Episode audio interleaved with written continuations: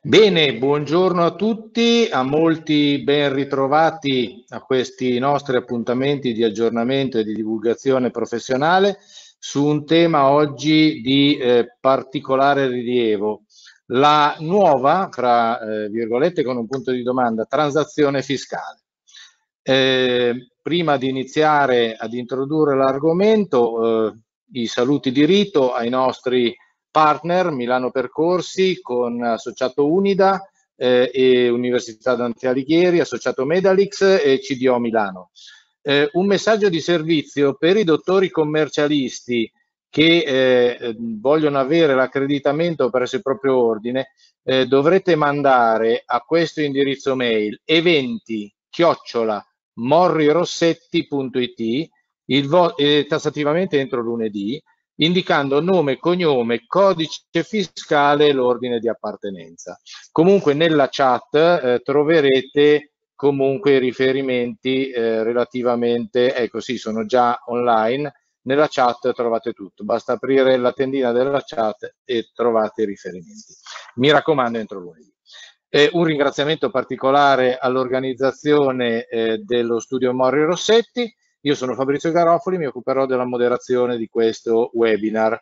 Abbiamo eh, pensato di organizzare il webinar su questa tematica di grande, grandissima attualità eh, a seguito dell'introduzione, dell'anticipazione introdotta ai primi di dicembre del codice della crisi d'impresa e dell'insolvenza relativamente proprio alla transazione fiscale e a una tempestiva eh, eh, emanazione di una, di una, circolare da parte dell'Agenzia delle Entrate eh, mai avvenuta prima e ci fa molto piacere perché ovviamente questo tema evidentemente è sentito in particolar modo anche dalla pubblica amministrazione. E questa emanazione di questa circolare che commenteremo con il dottor Santoiemma della direzione regionale della Lombardia dell'Agenzia delle Entrate, che ringrazio particolarmente per la disponibilità eh, alla partecipazione, all'aiuto che ci darà, al contributo che potrà dare a questo, a questo webinar. Gli altri partecipanti sono l'Avvocato Stefano Morri, eh, main partner de, del nostro studio, e il professor Giuseppe Zizzo, ordinario di diritto tributario presso la LIUC, l'Università eh, Carlo Cattaneo. Per cui eh, non faccio perdere ulteriore tempo ai nostri relatori, do immediatamente la parola per un'introduzione eh, teorica, eh, perché è bene ricordare eh, e ripassare quali sono i presupposti di questa normativa al professor Giuseppe Zizzo. Grazie.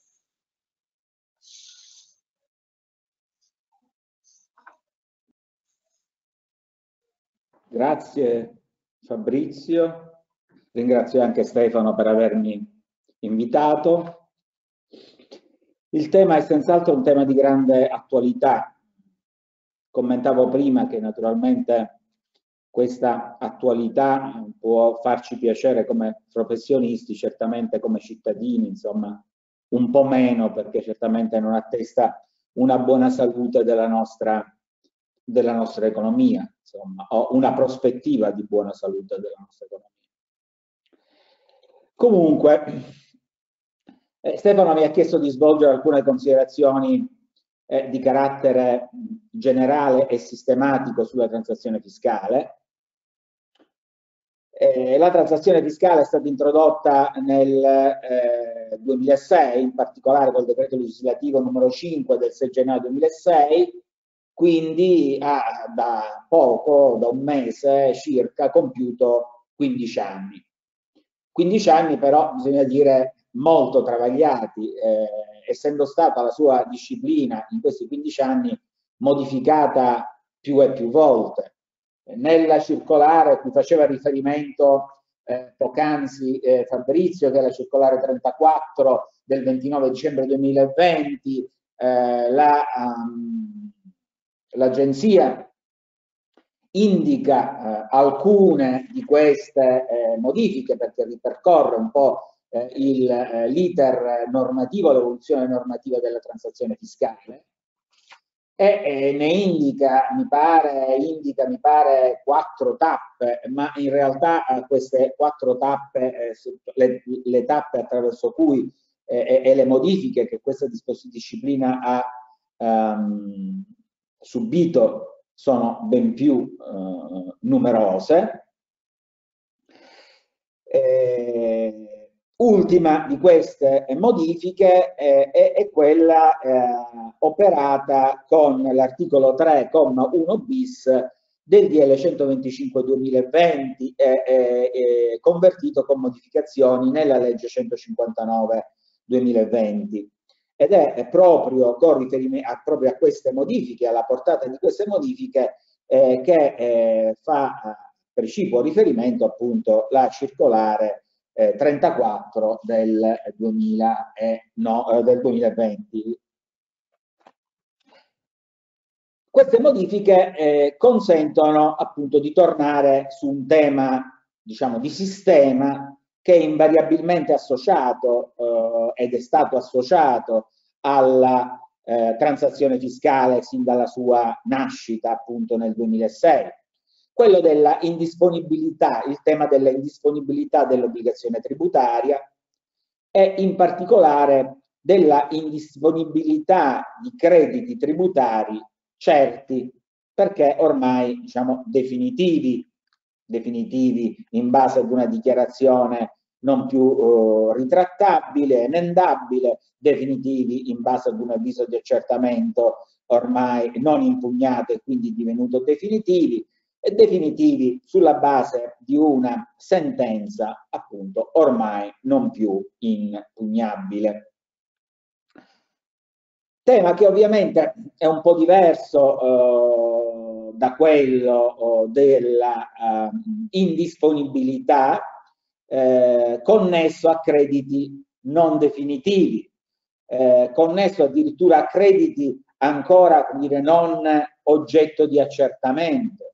Eh, pensiamo dire, al tema della indisponibilità eh, declinato con riferimento agli accertamenti con adesione o declinato con riferimento alla conciliazione, alla mediazione, ancor prima declinato con riferimento agli accordi preventivi di cui è l'articolo 31 ter del DPR 600 del 1973 tutta una serie di ipotesi in cui ancora come dire, il credito non è stato eh, definito eh, sulla esistenza di questo credito e sulla misura di questo credito c'è ancora una situazione di incertezza.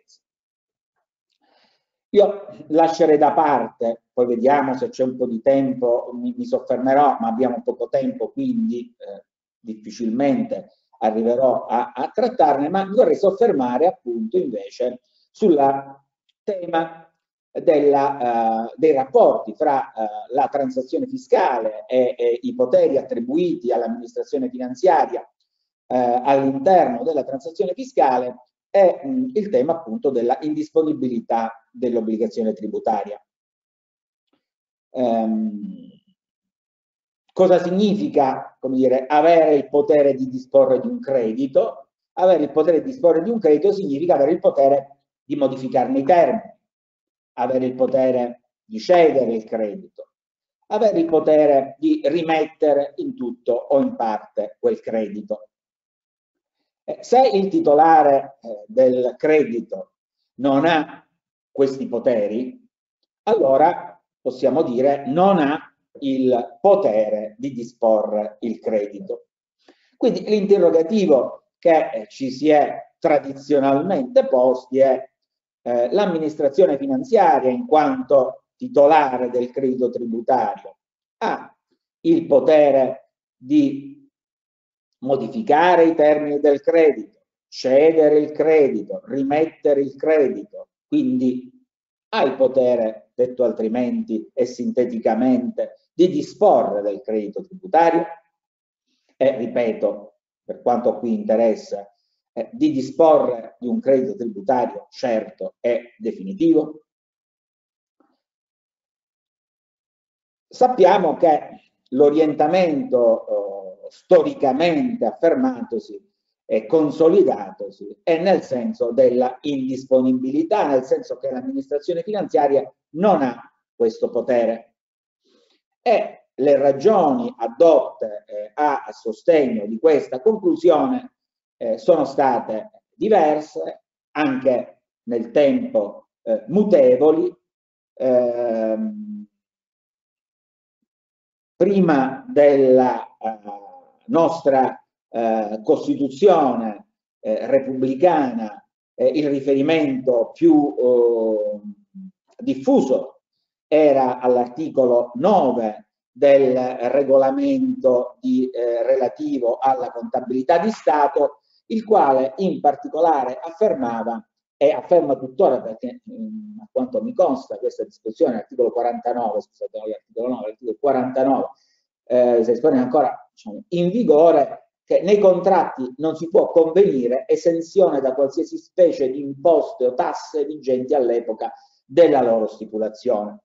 Ma in realtà con diciamo, l'avvento della Costituzione repubblicana direi che i termini della questione eh, si sono eh, profondamente modificati in qualche modo.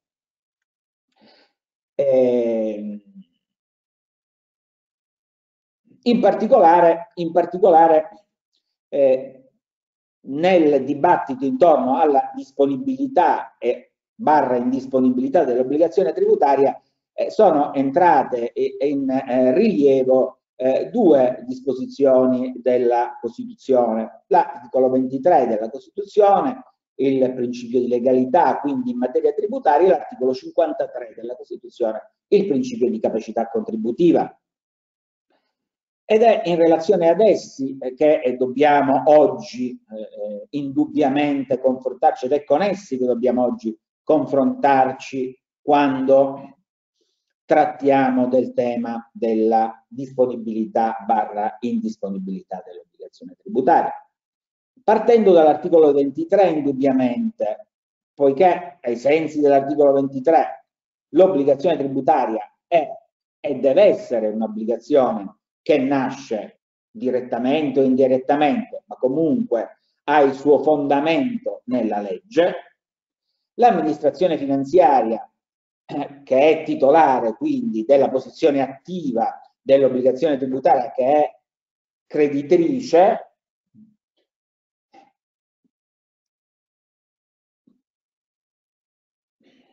non ha il potere di disporre, o meglio, ha un potere di disporre all'amministrazione finanziaria, può riconoscere un potere di disporre dell'obbligazione tributaria se nei limiti in cui è la legge stessa che lo prevede. In assenza di una previsione normativa non si può ammettere che l'amministrazione finanziaria, superando un dato normativo, un dato legislativo, rinunci all'obbligazione o comunque alteri l'obbligazione. Se l'obbligazione nasce dalla legge e l'amministrazione finanziaria è tenuta ad applicare la legge, non potrà di sua iniziativa, diciamo, disapplicarla. Potrà disapplicarla se è nella misura in cui ciò gli sia consentito dalla legge stessa, cosa che oggi fa la transazione fiscale e prima della transazione fiscale, per un breve periodo, dal 2002 al 2006, ha fatto la cosiddetta transazione dei ruoli soppressa poi appunto nel 2006 quando è stata introdotta la transazione fiscale. Ciò posto, in linea teorica, nel attribuire all'amministrazione finanziaria questo potere di disporre dell'obbligazione tributaria, la legge, ripeto, in linea teorica, potrebbe rimettere questo potere all'autodeterminazione dell'amministrazione dell finanziaria, alla sua autonomia. Potrebbe, qui prima soluzione, seconda soluzione, potrebbe legare l'esercizio di questo potere ad una valutazione comparativa di interessi. quello primario affidato alla stessa amministrazione finanziaria, l'interesse alla piena riscossione dei tributi dovuti e uno o più interessi secondari individuati secondo criteri stabiliti dalla stessa disposizione, dalla stessa normativa. Infine, terza ipotesi, eh, la legge potrebbe legare l'esercizio del potere di eh, disporre della, del, del credito tributario al concreto verificarsi di determinate condizioni specificate nella legge stessa. Nella prima ipotesi avremo diciamo, un'attività libera, il potere, l'esercizio del potere sarebbe espressione di un'attività libera. Nel secondo caso, l'esercizio del potere sarebbe espressione di un'attività discrezionale, caratterizzata da una discrezionalità amministrativa secondo i criteri tipici di ponderazione di un interesse primario con interessi secondari. Nel terzo caso, invece, saremmo in presenza di un'attività vincolata. Ho detto però che in teoria il legislatore è libero dire, di conformare eh, il eh, potere di disporre dell'amministrazione del credito tributario da parte dell'amministrazione finanziaria secondo queste tre direttrici. In teoria perché? Perché nel conformare, nel modellare la normativa tributaria, come sappiamo, il legislatore deve anche in particolare tenere conto del principio di capacità contributiva. Principio di capacità contributiva quale specificazione nel campo tributario, nel campo del concorso alle pubbliche spese del principio di uguaglianza.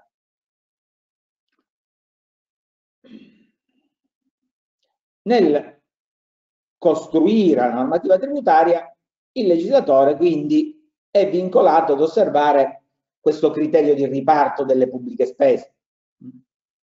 Deve assumere la capacità contributiva a presupposto, a parametro e al limite massimo del concorso alle pubbliche spese.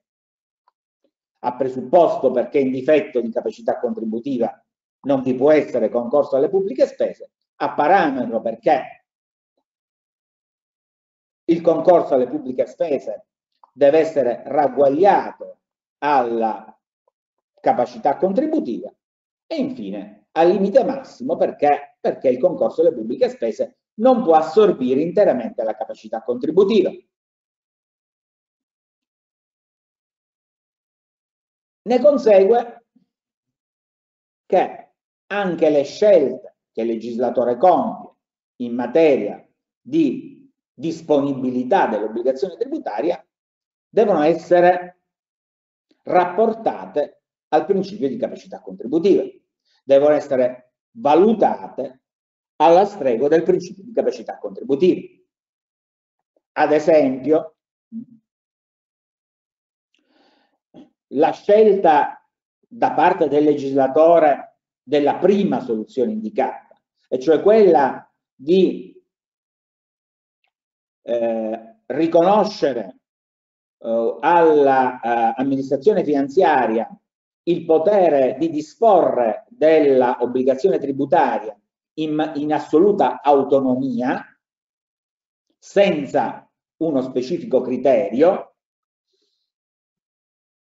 costituirebbe certamente, seppure non violerebbe la riserva di legge, o potrebbe configurarsi come non violatrice della riserva di legge, nella misura in cui dire, non prevede una prestazione patrimoniale imposta, ma esclude l'applicazione in tutto o in parte di una prestazione patrimoniale imposta, dico se non dovesse impingere nel criterio del principio di legalità, tuttavia sicuramente si troverebbe a mal partito se confrontata con i principi di, eh, del principio di capacità contributiva e con eh, quindi l'articolo 53 in combinazione tipicamente con l'articolo 3 della Costituzione e quindi col principio di uguaglianza.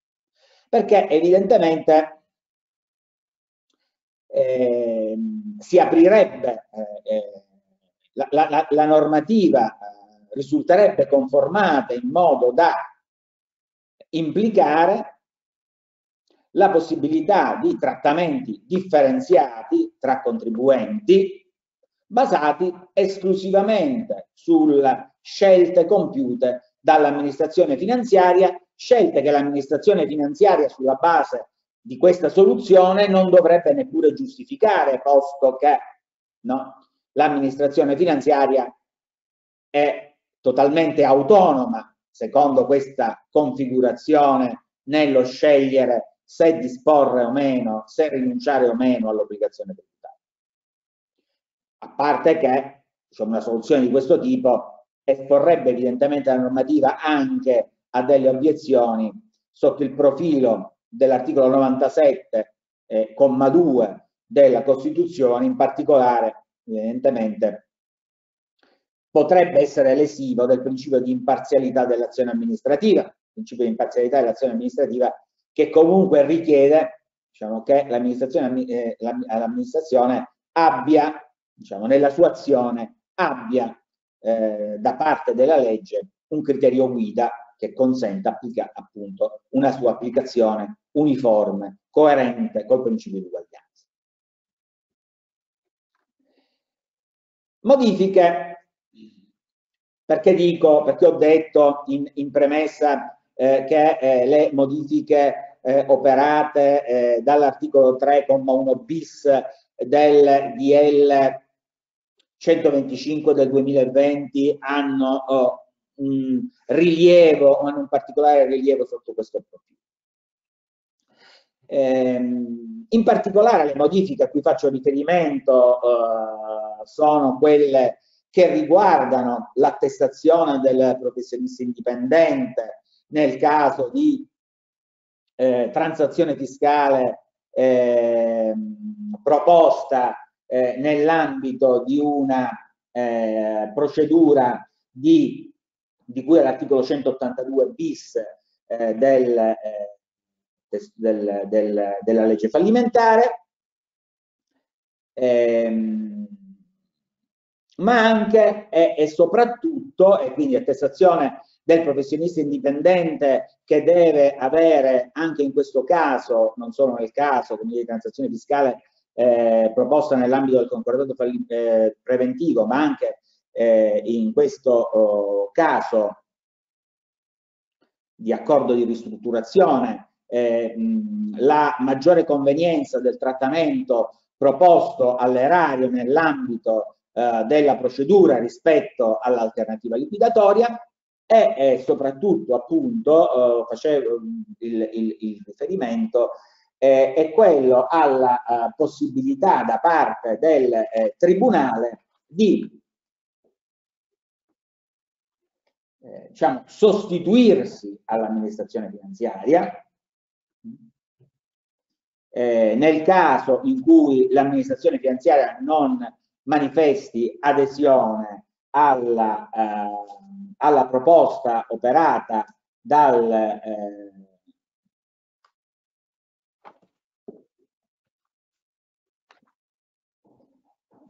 dal debitore, quando appunto, a parte il caso quando sia necessario all'omologazione della eh, del concordato o, eh, dell'accordo, eh, quando il trattamento proposto sia ehm, più conveniente, quindi sempre sulla base del criterio della maggiore convenienza rispetto all'alternativa eh, liquidatoria.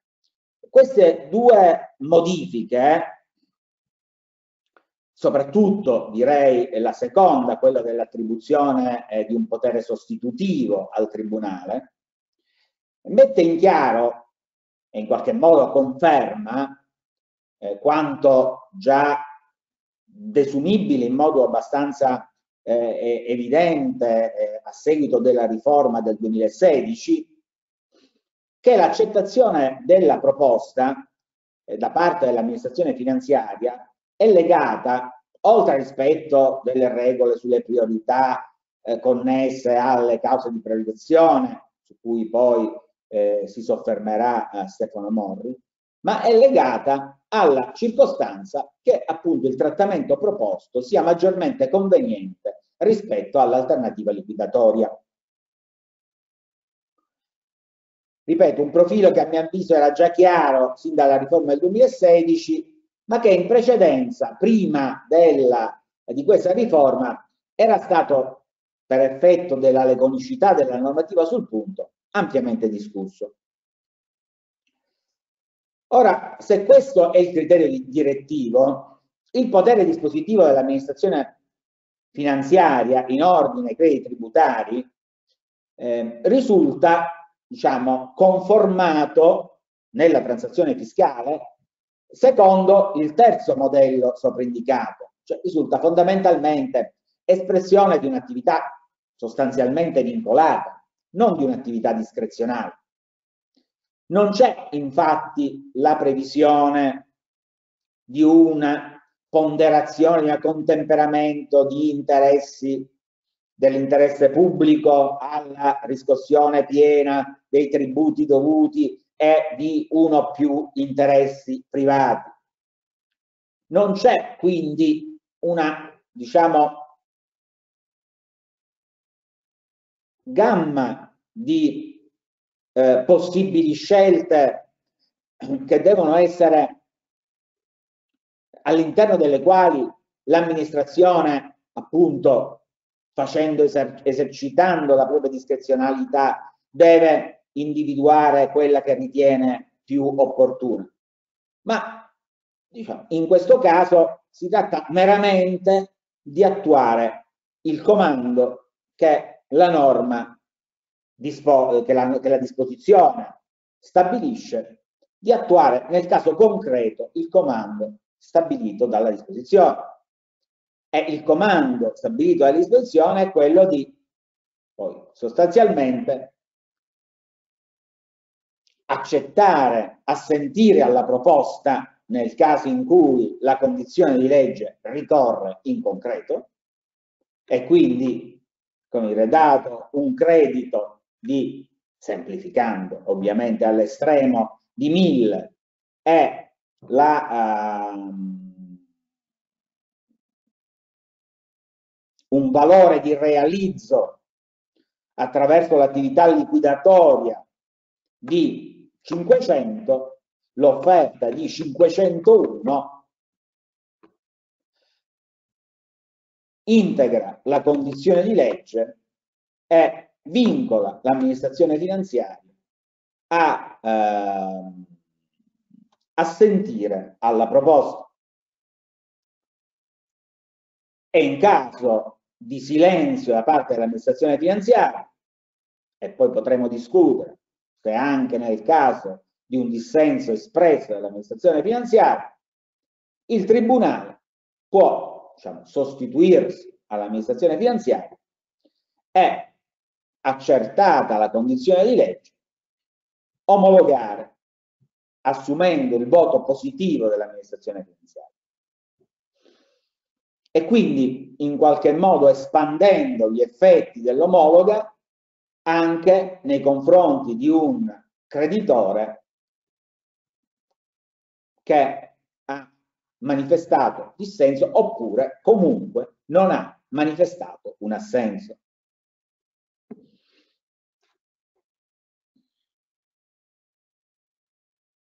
Ora, la natura vincolata, e per tornare al tema della indisponibilità, la natura vincolata del potere di disporre eh, che si riscontra nella transazione fiscale, ripeto, natura vincolata che eh, queste modifiche eh, rafforzano eh, nella misura in cui attribuisco al Tribunale un potere di sostituirsi all'amministrazione finanziaria, sulla base del parametro della maggiore convenienza. Eh, se quello non fosse lo stesso parametro eh, che deve seguire l'amministrazione finanziaria, evidentemente non potrebbe configurarsi un potere sostitutivo del, del, del, del Tribunale. Ehm,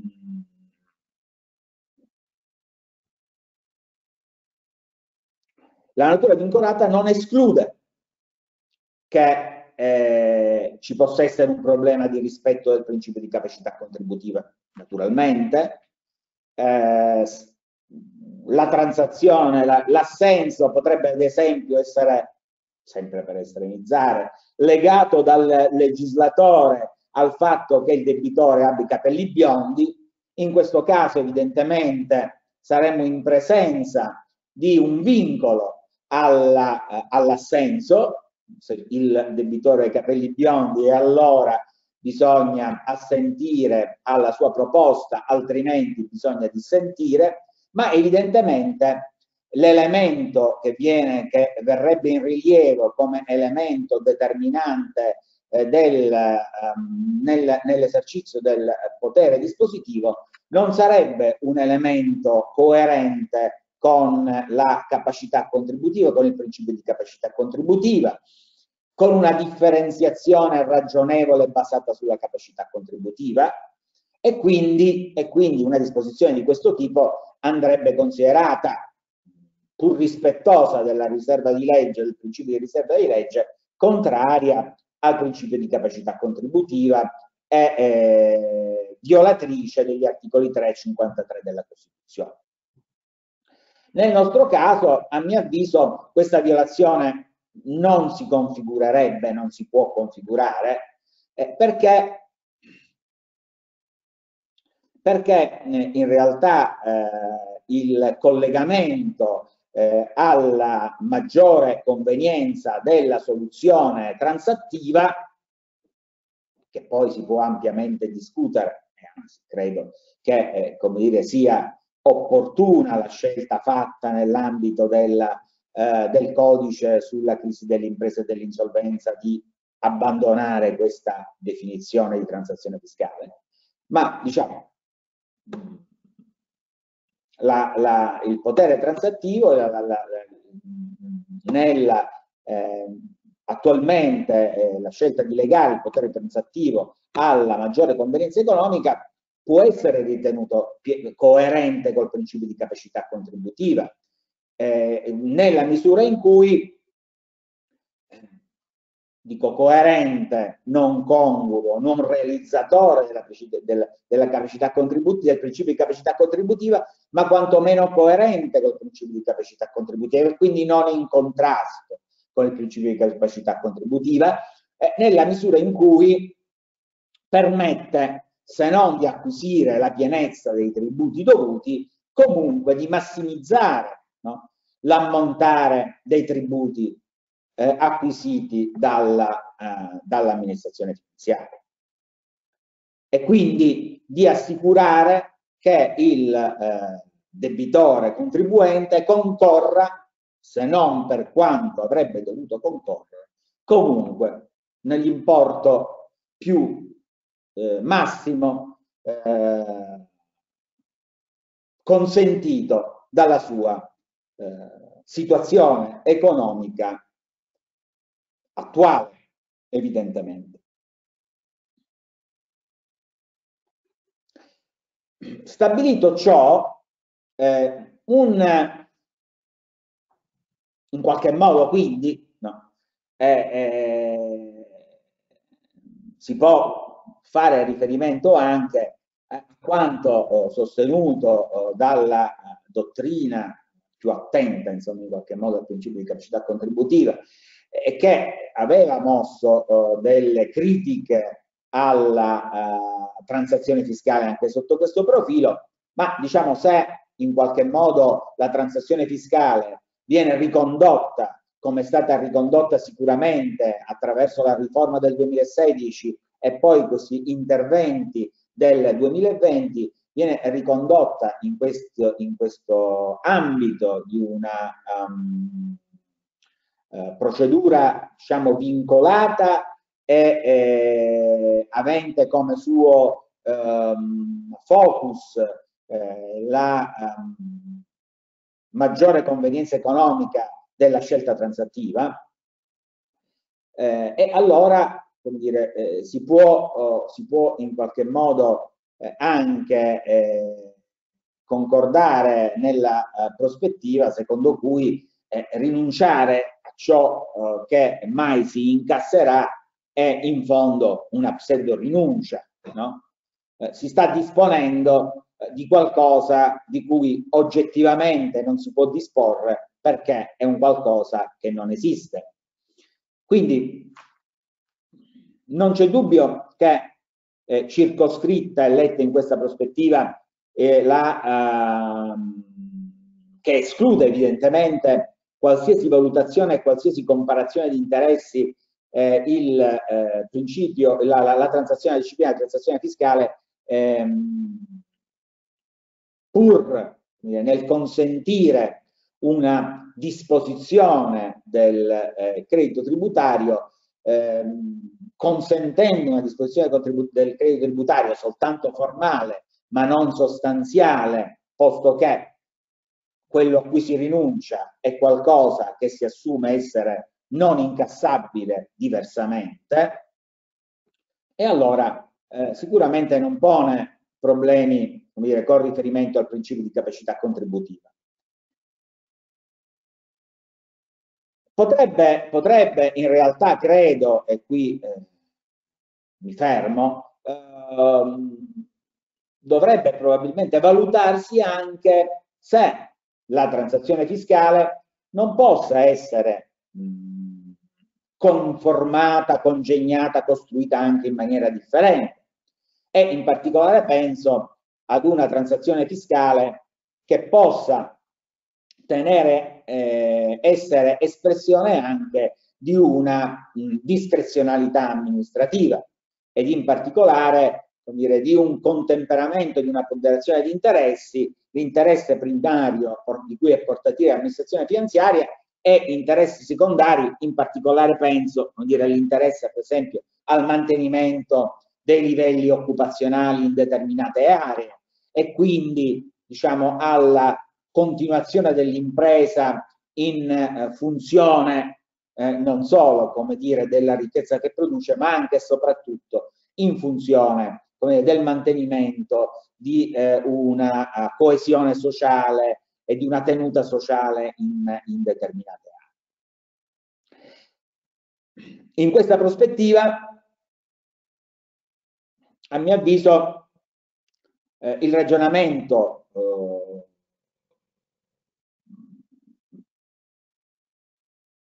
legato all'articolo 53 della Costituzione al principio di capacità contributiva eh, sarebbe più articolato ma non necessariamente eh, porterebbe, potrebbe portare a, a assumere l'incostituzionalità eh, di questo strumento.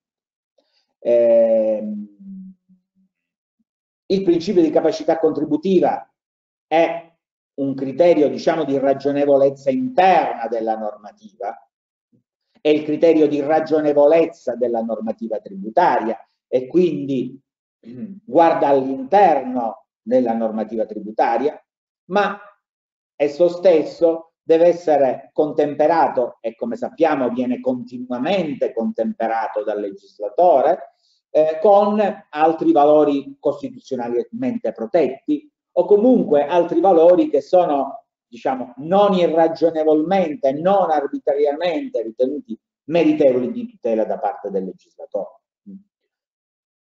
Quindi un contemperamento dell'interesse a una tassazione secondo capacità contributiva con quello ad una, per esempio, eh, tassazione che non minacci eh, equilibri sociali e, e, ed economici in determinate zone è un contemperamento possibile, immaginabile e ipotizzabile. E se questo contemperamento è ipotizzabile, sarebbe quindi anche ipotizzabile una transazione fiscale che consentisse all'amministrazione finanziaria eh, di valorizzare anche questi aspetti.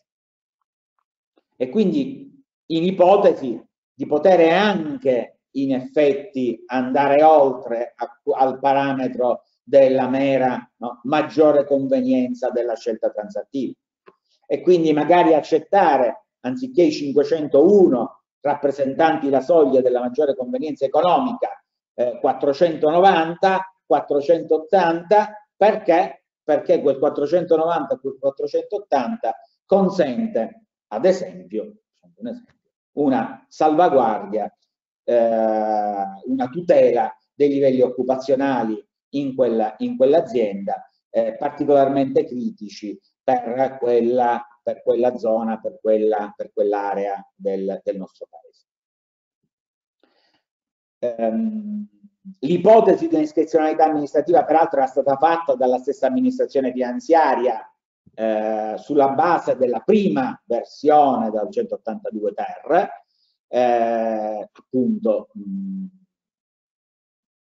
che era fortemente lacunosa eh, sul punto del, dei presupposti per l'esercizio del potere dispositivo da parte dell'amministrazione finanziaria, penso alla circolare 40 del 2008, e penso che sia un'ipotesi che in questo momento è allo stato della legislazione per come eh, si è andata delineando tra il 2016 e il 2020 e per come viene delineata nello stesso codice della crisi dell'impresa e, e dell'insolvenza, è un'ipotesi diciamo regressiva e, e, e, non prospettabile, ma che in una uh, prospettiva futura uh, andrebbe e potrebbe, uh, direi, essere, essere, coltivata senza paura necessaria di dovere con gli opportuni accorgimenti legislativi e con le opportune eh, limature, senza eh, il timore di dover dire, trovare, eh, scontrarsi contro eh, il eh, principio di indisponibilità dell'obbligazione tributaria.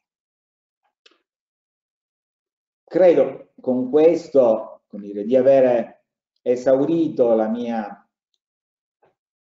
la mia trattazione introduttiva poi se ci sono dire, alcuni elementi, alcuni spunti nelle successive relazioni, magari potrei intervenire ulteriormente. Grazie.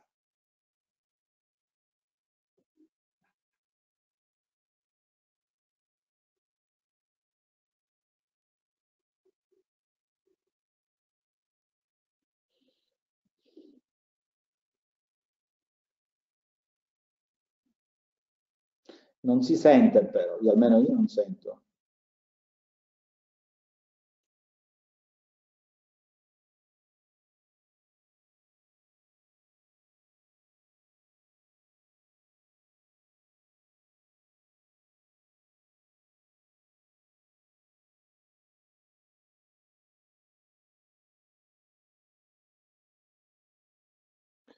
Non si sente, eh, Fabrizio, non si sente.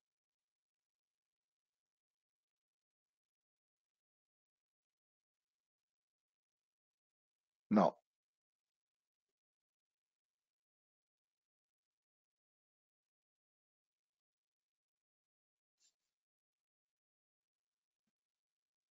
Non ti sentiamo. Magari lo fai dopo l'intervento.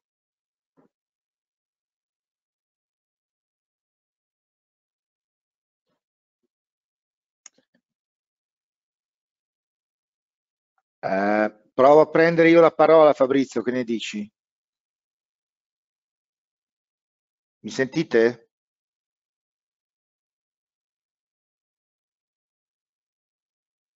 Stefano, ti sentiamo, non, non sentiamo Fabrizio.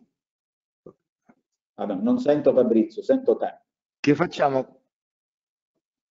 Fabrizio? Vado io? Penso allora, sì. buon, buongiorno a tutti e Grazie. Non ti sentiamo Fabrizio.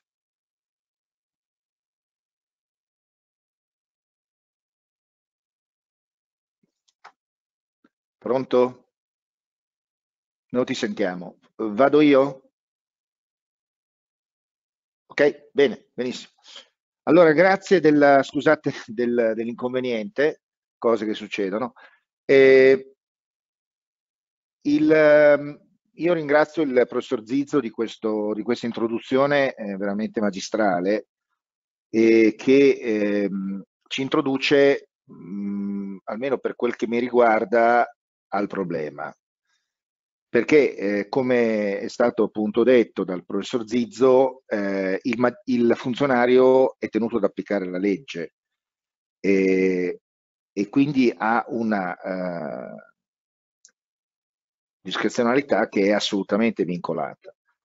Eh, quindi diventa eh, fondamentale capire eh, quali sono i limiti del suo, del suo agire, ehm, scendendo anche a un livello di dettaglio piuttosto complesso, piuttosto, eh, piuttosto articolato, perché è vero che eh, è stata fissata la, la, regola della convenienza, come diceva appunto il professor Zizzo, e questo è un parametro uh, piuttosto comprensibile sul piano generale, ma poi, come dice il proverbio, il diavolo sta nei dettagli, quindi dobbiamo capire bene eh, quali sono le articolazioni di questi concetti. Quando abbiamo pensato il titolo di questo uh, convegno, eh, abbiamo, abbiamo, uh, messo un punto interrogativo eh, nella, di fianco all'aggettivo nuovo, perché eh, siamo in presenza sicuramente di un fenomeno eh, rilevante, questa circolare che poi segue le modifiche che sono intervenute in dicembre alla transazione fiscale, peraltro appunto sotto la pressione della situazione generale, eh, in, in, contiene elementi nuovi, contiene elementi molto rilevanti eh, per, per, per, per, il mondo diciamo, delle, dei contribuenti e delle imprese, però a mio avviso in una logica di continuità. Mm, è come se eh, ci fosse una pressione che viene dal sistema, dalla, dalla società, questa pressione, come succede no, nei, nei, fenomeni eh, tellurici, trova dei canali per, per, per salire e, e, e, questi canali erano già in qualche modo aperti. Noi abbiamo già assistito a comportamenti dell'amministrazione finanziaria che anticipano le posizioni eh, che oggi sono sicuramente state in qualche modo, si dice, si dice con una bruttissima parola, sdoganate. Per cui siamo in presenza di un fenomeno di novità, ma anche, ma anche no, cioè siamo in presenza forse di una sistemazione di concetti che già circolavano nel sistema, sia a livello teorico che soprattutto poi che è quello che conta sul piano, sul piano pratico. Allora il mio, il mio intervento, eh, sulla scia di quello che ha detto Giuseppe Zizzo, vuole cercare di capire eh, questa discrezionalità come, come si agita, come, come, opera. E pongo subito la questione. Eh, noi sappiamo che il credito tributario è un credito privilegiato, è fondamentalmente un credito privilegiato e precisamente munito di un privilegio generale immobiliare, eh, questo vale anche per il credito eh, contributivo. Quindi non è un credito come gli altri, è un credito che viene prima di altri, anche se dopo di altri. Sappiamo che ha un posizionamento, per così dire, intermedio nella scala eh, dei, dei privilegi. E questo è un aspetto estremamente rilevante della, della faccenda, perché noi sappiamo che il nostro ordinamento è dominato da un principio, si potrebbe dire, granitico, che è consacrato dall'articolo 2740, cioè il principio della responsabilità eh, patrimoniale. Dice il 2740, primo comma, che il debitore risponde dell'adempimento delle obbligazioni con tutti i suoi beni, presenti e futuri. E questo futuri poi vedremo di capire cosa vuol dire nel nostro caso. E il 2741 dice che i creditori hanno uguale diritto di essere soddisfatti sui beni del debitore, quindi il principio della concorsualità nella soddisfazione, ma salve le cause legittime di prelazione. Questo, questo principio, eh, quando viene applicato alla materia fallimentare o alla materia concorsuale, eh, eh, può produrre degli effetti abbastanza paradossali eh, se viene applicato in modo, diciamo, assoluto, in modo integrale. E vado a spiegare in che termini. intanto si tratta di capire il patrimonio che risponde dell'obbligazione qual è. Perché chi, per chi insomma sia un pochino esperto della materia, si sa che il patrimonio, quello diciamo che osserviamo nella dinamica di una crisi, non è un patrimonio statico, è un patrimonio dinamico. È un patrimonio che ha un momento zero, è osservabile diciamo a un momento zero, che è il momento in cui la crisi inizia in termini diciamo eh, procedurali, quindi la domanda, la famosa domanda, il momento della domanda, eh, diciamo in questo caso parliamo di domanda di concordato, domanda di, di, di, di esame di una proposta di, un accordo di ristrutturazione del debito. E poi c'è la fase successiva che è quella di sviluppo eh, delle attività che il debitore intende approntare per risolvere la, la crisi. Eh, per cui stabilire, iniziare a stabilire se il patrimonio di garanzia è quello del momento iniziale o è anche quello dei momenti successivi è già un primo problema molto, molto rilevante, gravido di conseguenze. Il secondo problema che si pone è quello se chi è munito di eh, diritti di prelazione, di crediti che hanno una, uh, un diritto di prelazione diciamo, annesso, debba essere soddisfatto necessariamente, integralmente, cioè per l'intero, prima che venga soddisfatto in qualche misura un credito uh, inferiore. Questa questione eh, è stata eh, in qualche modo poi anche eh, definita no? Eh, come questione della priorità, cioè se si tratti di una regola di priorità assoluta o di una regola di priorità relativa, cioè si tratta di capire se il credito privilegiato eh, debba meritare una soddisfazione integrale prima che un credito eh, inferiore prenda anche un, un euro e allora saremmo in presenza di una regola di priorità assoluta, o invece se questo credito privilegiato possa essere trattato, diciamo, nel rispetto dell'ordine dei privilegi, allorché riceva di più di quanto riceve un credito in, in, inferiore. È una differenza radicale, lo vedremo adesso parlando poi in dettaglio della questione della, della transazione. Quindi diciamo, si pongono due problemi. Primo, qual è il patrimonio che deve essere considerato come patrimonio destinato al soddisfacimento dei creditori concorsuali? Secondo, qual è la regola di soddisfazione che deve essere applicata eh, nella, eh, nel, nel, nel trattamento dei crediti privilegiati?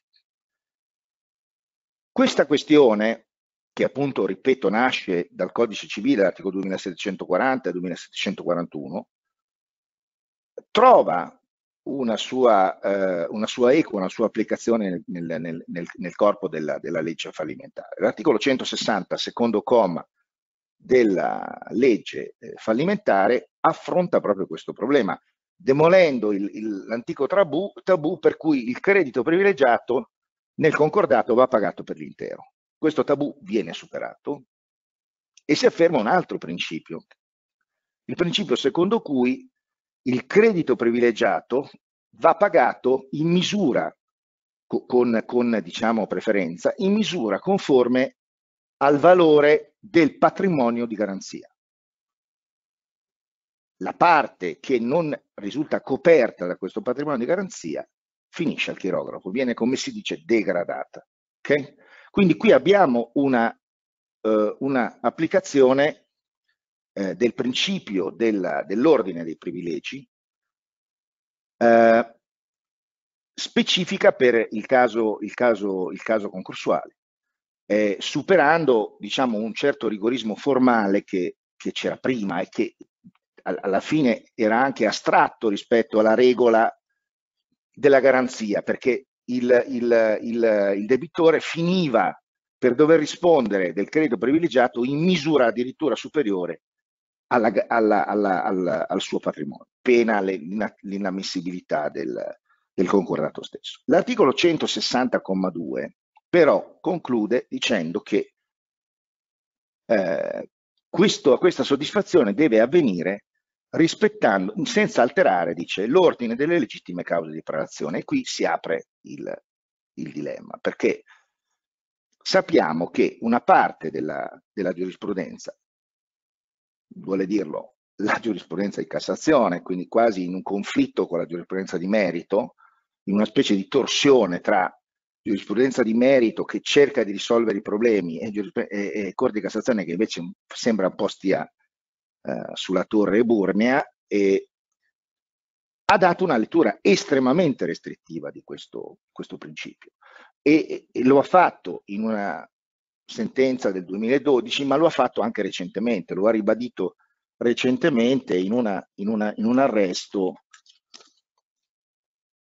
eh, del eh, 2020 la, la, sentenza numero 10 884 dell'8 giugno del 2020.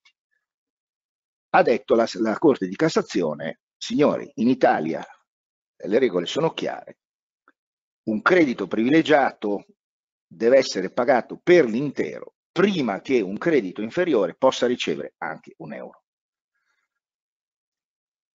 È chiaro che questa norma, se venisse applicata pedissequamente al caso della transazione fiscale, farebbe sì che in, in, quelle, in quelle, procedure nelle quali eh, il, il, la, il, il patrimonio a disposizione non è sufficiente a pagare il debito tributario, che sapete è composto da imposte, interessi e sanzioni,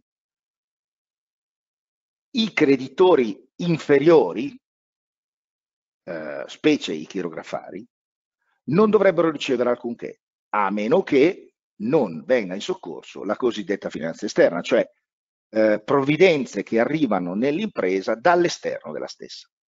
Ma voi capite che se così fosse, in tutte quelle situazioni in cui magari c'è la possibilità di salvare un'impresa, ma il, il, i soci, gli imprenditori non hanno mezzi da, da, da investire, si sarebbe destinati fatalmente al, al fallimento, cosa che assolutamente nessuno, nessuno vuole.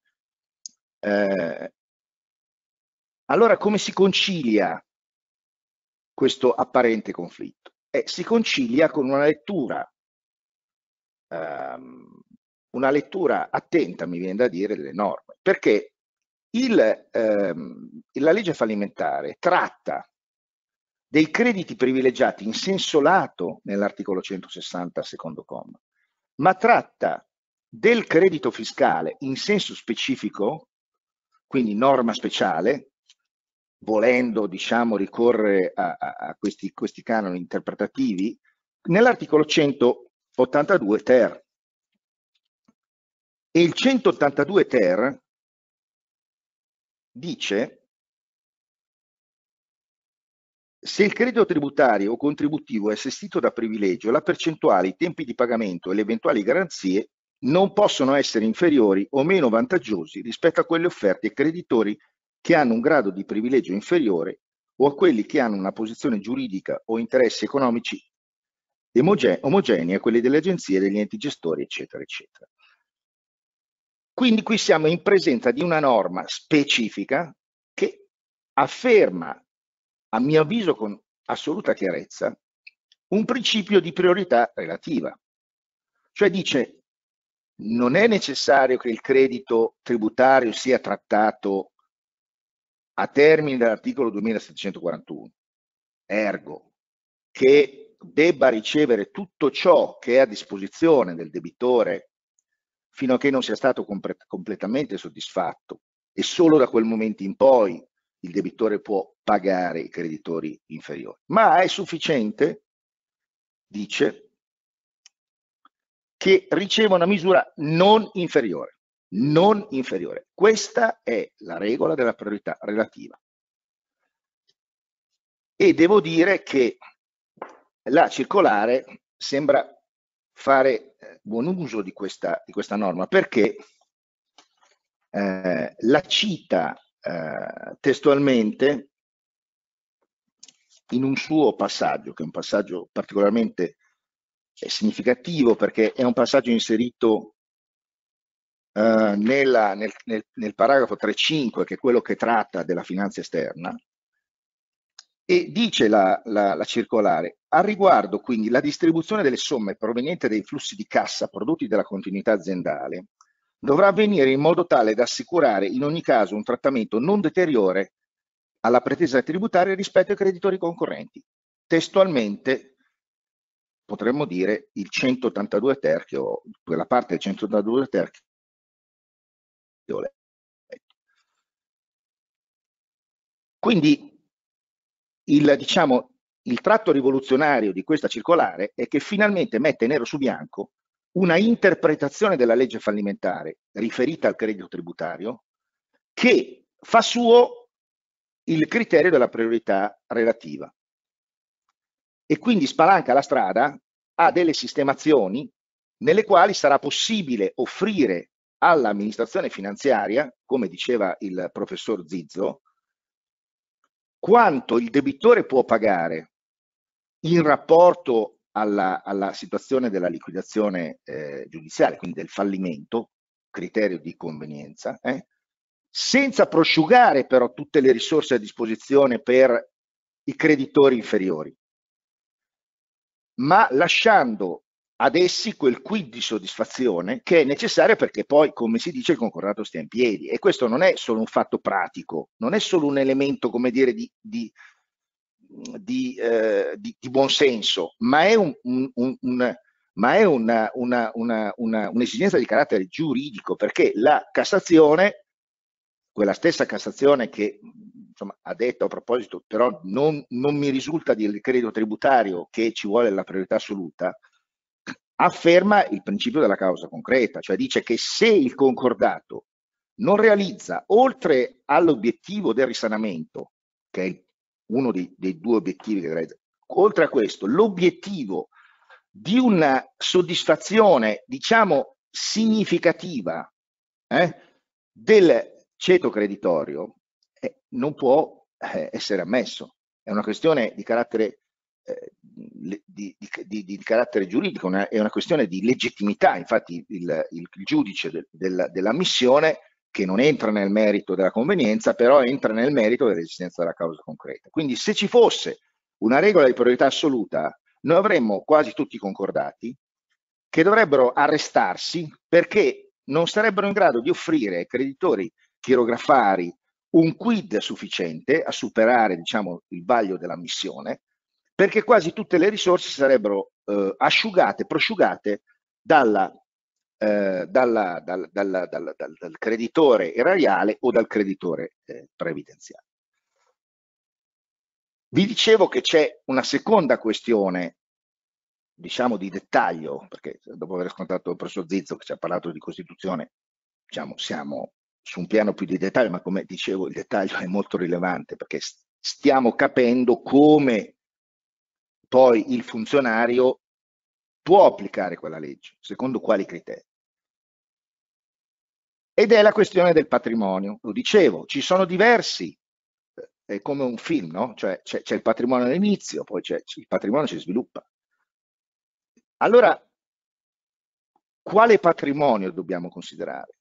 E qui, e, e qui l'agenzia, la, la, diciamo l'estensore della circolare, peraltro è firmata dal suo direttore, eh, e quindi insomma il massimo, massimo livello dell'amministrazione della, della, della, finanziaria, prende posizione nel ritenere che il patrimonio di garanzia sia anche il patrimonio futuro, cioè quando eh, diciamo, utilizzando la formula 2740 primo comma, non è solo il patrimonio presente, quello diciamo nel momento in cui viene cristallizzata la domanda, ma è anche il, momento, il patrimonio futuro. Quindi vengono diciamo, aggregati a questo patrimonio anche le acquisizioni che derivano dall'attività di, eh, di eh, superamento della crisi.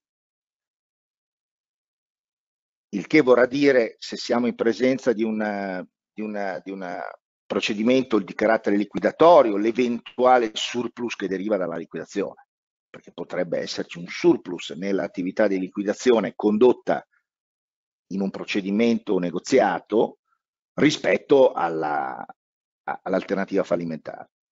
Se siamo invece in una, in una procedura eh, di, eh, di, continuità che, che, che contempla, che, che, implica la continuità dell'impresa, è i famosi flussi della continuità, cioè quell'arricchimento che deriva dal fatto che l'impresa opera. Ecco, questi flussi, secondo l'estensore della circolare, secondo la circolare, quindi secondo il Ministero delle Finanze, devono essere assunti a garanzia dell'erario.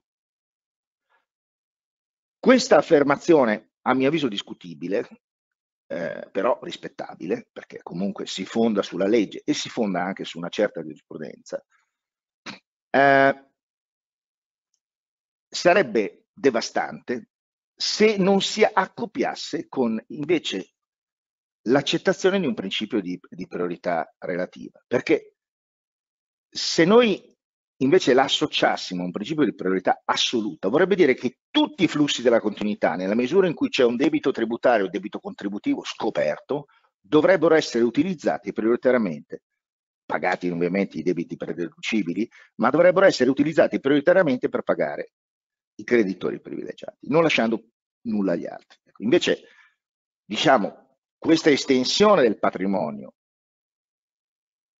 che diciamo allarga la pretesa tributaria anche, allunga la pretesa tributaria anche alle acquisizioni della, eh, della, dell'esecuzione della procedura, non, è, non ha un effetto distruttivo perché si associa a una regola di priorità eh, relativa coperta, lo dico, lo dico perché è importante, perché quello che diceva il professor Zizzo il funzionario applica la legge, quindi coperta dalla lettura, da una lettura eh, corretta dell'articolo 182 ter. Norma speciale rispetto eventualmente all'articolo 2740, 2741 e eventualmente all'articolo 160,2 per chi lo voglia leggere in un certo modo, cosa che non faccio io. Eh, Ecco, allora,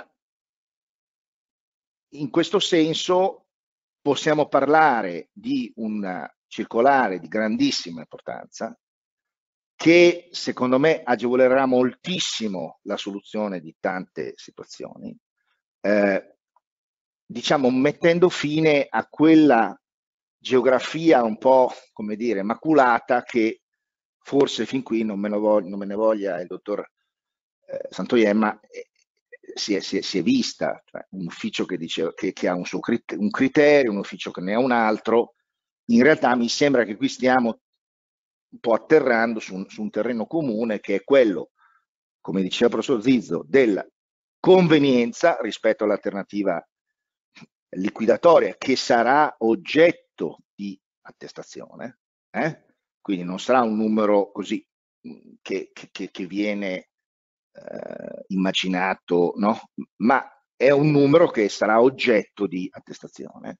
Quindi la convenienza da un lato e il fatto che l'amministrazione finanziaria venga soddisfatta in misura più conveniente dello scenario eh, fallimentare e in misura eh, maggiore rispetto ai creditori inferiori. Quindi i due parametri mi sembrano, mi escono in modo molto chiaro dalla, dalla, dalla circolare.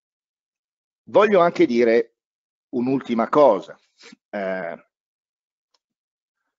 noi stiamo un po' ballando sul, sul Titanic perché eh, tutte queste discussioni che almeno diciamo, per gli addetti ai lavori sono anche molto appassionanti, ci agitano, eh, ne parliamo, ne scriviamo eh, ma secondo me sono destinate rapidamente a risolversi perché noi siamo, eh, come dire, sotto l'ombra della direttiva, eh, della direttiva europea, eh, la, la, la, direttiva la, la 1023, quella sui quadri di ristrutturazione preventiva, che eh, dovrà essere applicata in Italia, dovrebbe essere recepita entro il 20 giugno di quest'anno.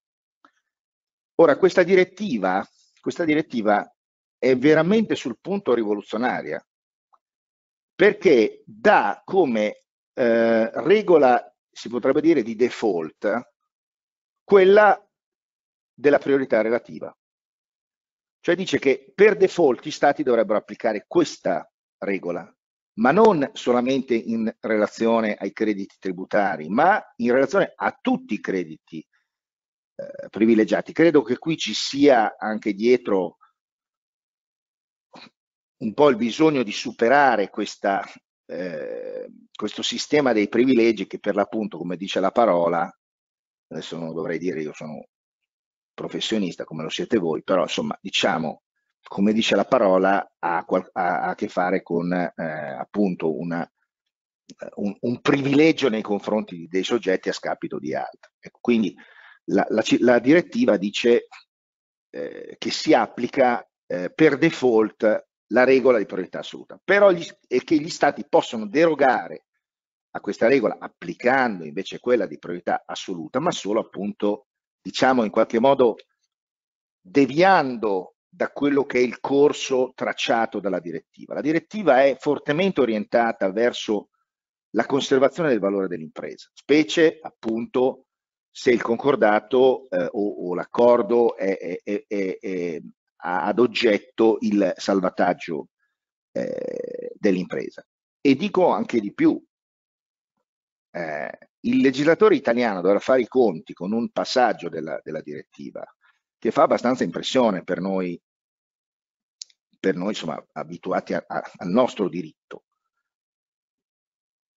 C'è un, un considerando, il considerando 58 che vi invito a leggere, che dice che eh, il legislatore dovrebbe eh, prevedere che un creditore privilegiato eh, lasci il passo, quindi venga dopo il titolare del capitale.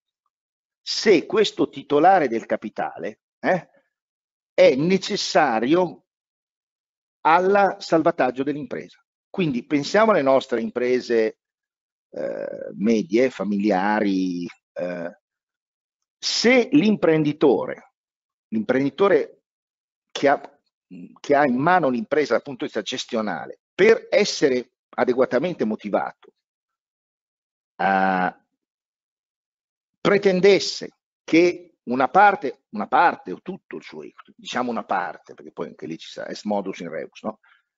eh, venisse salvato in cospetto ad altri creditori, ecco, il, il, la direttiva invita il legislatore a considerare questa situazione. Tanto, diciamo, subordina l'ordine nella soddisfazione dei creditori al salvataggio dell'impresa. Quindi staremo a vedere cosa succede nei prossimi mesi, eh, perché voglio dire, la direttiva, ripeto, deve essere adottata entro il 20 giugno e quindi bisognerà che poi il legislatore la adotti tra l'altro bisognerà capire in, questa, in, questo, in, questo, quadro che fine farà il codice della crisi, che questi temi non mi risulta affronti. Ecco. Eh, quindi possiamo dirlo, eh, la, la, circolare è sicuramente anche assolutamente in linea con il, il, il codice della crisi sul punto della regola di priorità. Forse bisognerebbe continuare la discussione eh, ma anche se io mi accontento già di quello che, che, che c'è, sul fatto che i flussi di continuità, cioè quelli che si pongono a valle della, della domanda no? come esito dell'attività, debbano o non debbano far parte del patrimonio vincolato a garanzia.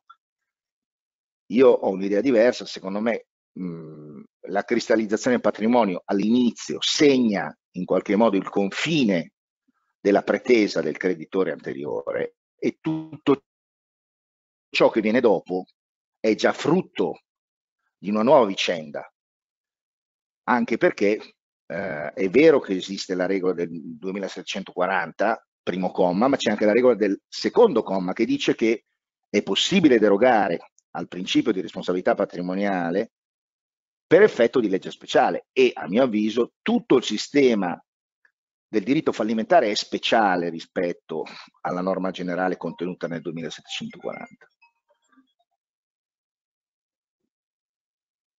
E, quindi, e, e, questa, e questa emergenza, lo dico, poi finisco, a mio avviso è contenuta nel 160 secondo comma, che eh, è chiaramente riferito al patrimonio esistente al momento della domanda. È lì che si fa la fotografia e si coglie qual è il patrimonio di garanzia ed è quel patrimonio che, ci, che, che sussisterebbe in uno scenario fallimentare in cui, non essendoci continuità, il surplus concordatario che nasce dalla, dalla, dalla continuità non ci sarebbe.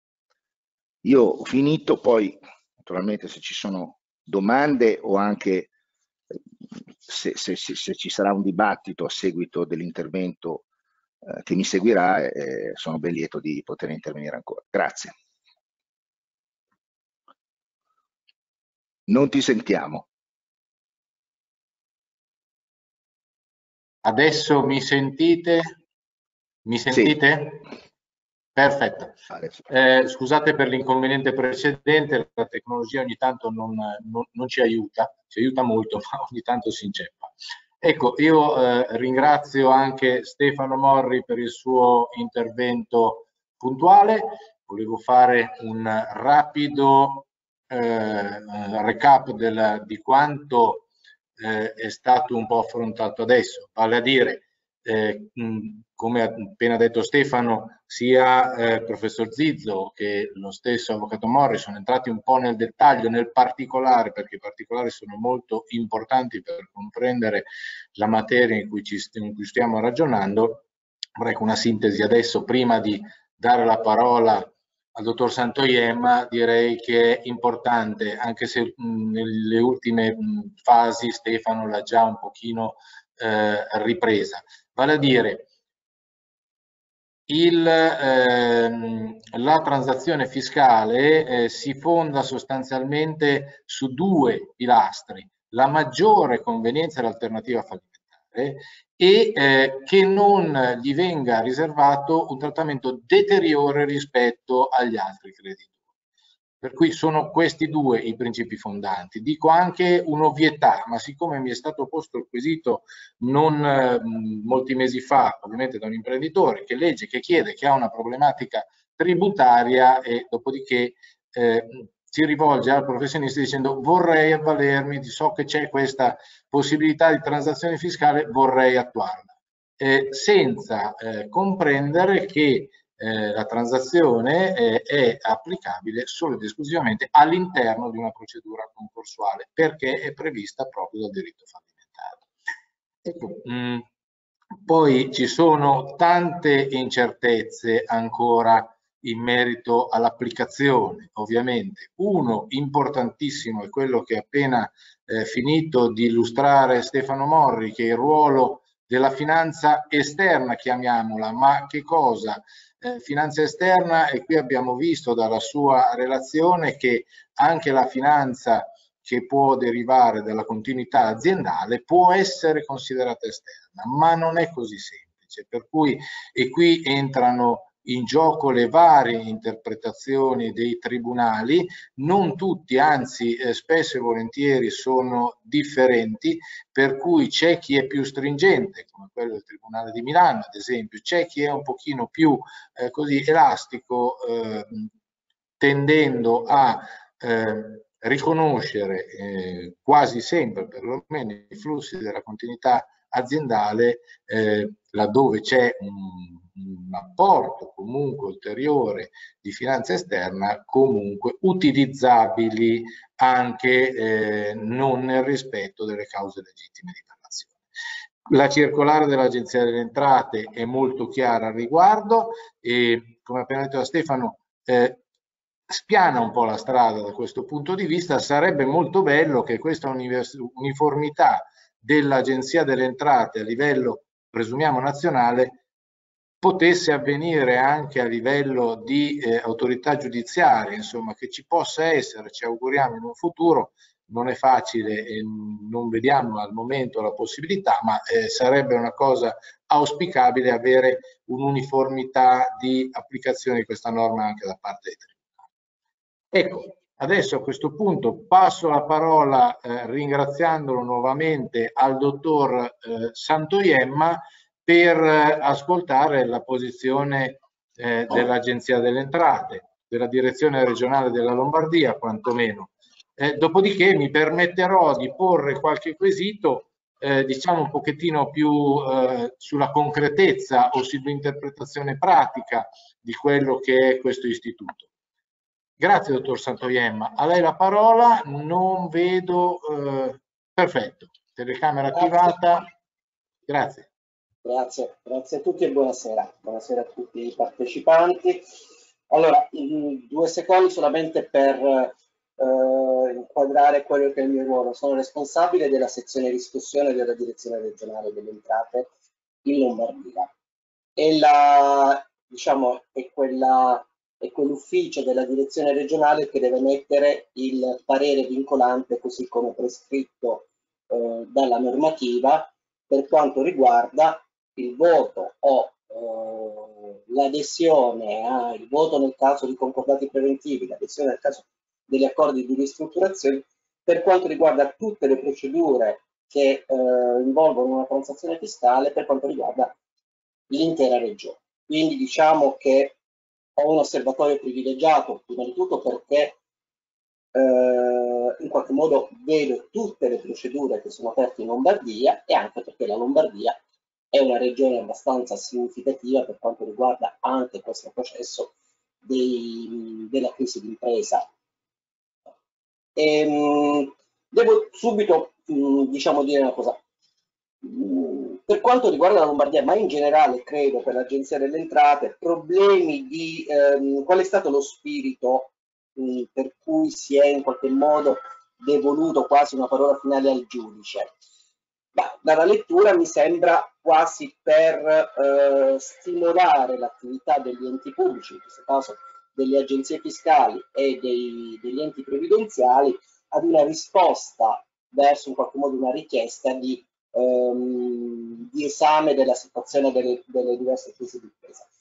Eh, per la Lombardia io dico da sei anni che mh, sotto questo ruolo abbiamo votato in tutti i concordati. Non c'è stato un concordato su cui con chiaramente ehm, la presentazione di un'istanza di transazione su cui non ci sia stato appunto il voto da parte delle agenzie.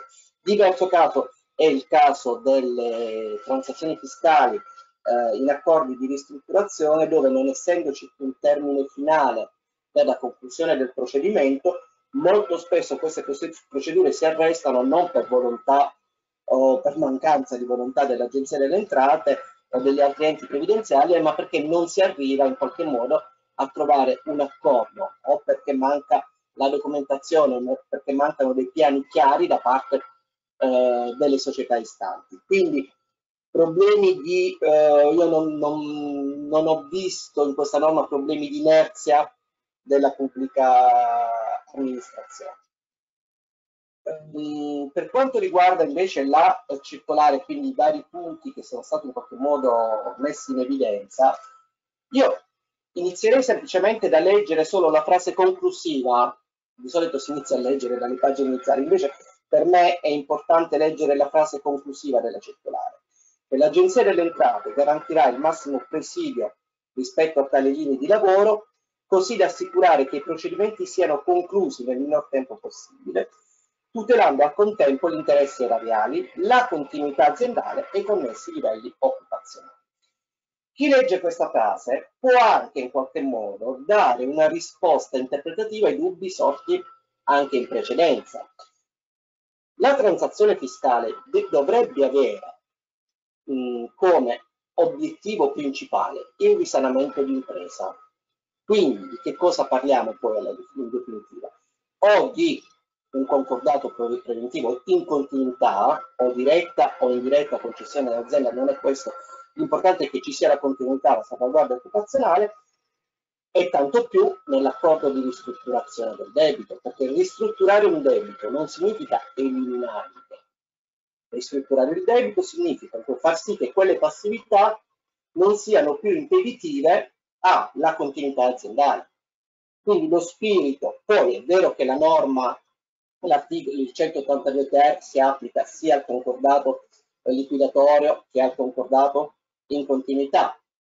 Mm, e quindi adesso si possono fare delle differenze interpretative rispetto a quelle che sono il soddisfo anche in base ai gradi di privilegio perché c'è una differenza a mio parere tra il concordato liquidatorio e il concordato in continuità che proprio in quella finanza che viene definita dall'agenzia interna che deriva dalla continuità di impresa.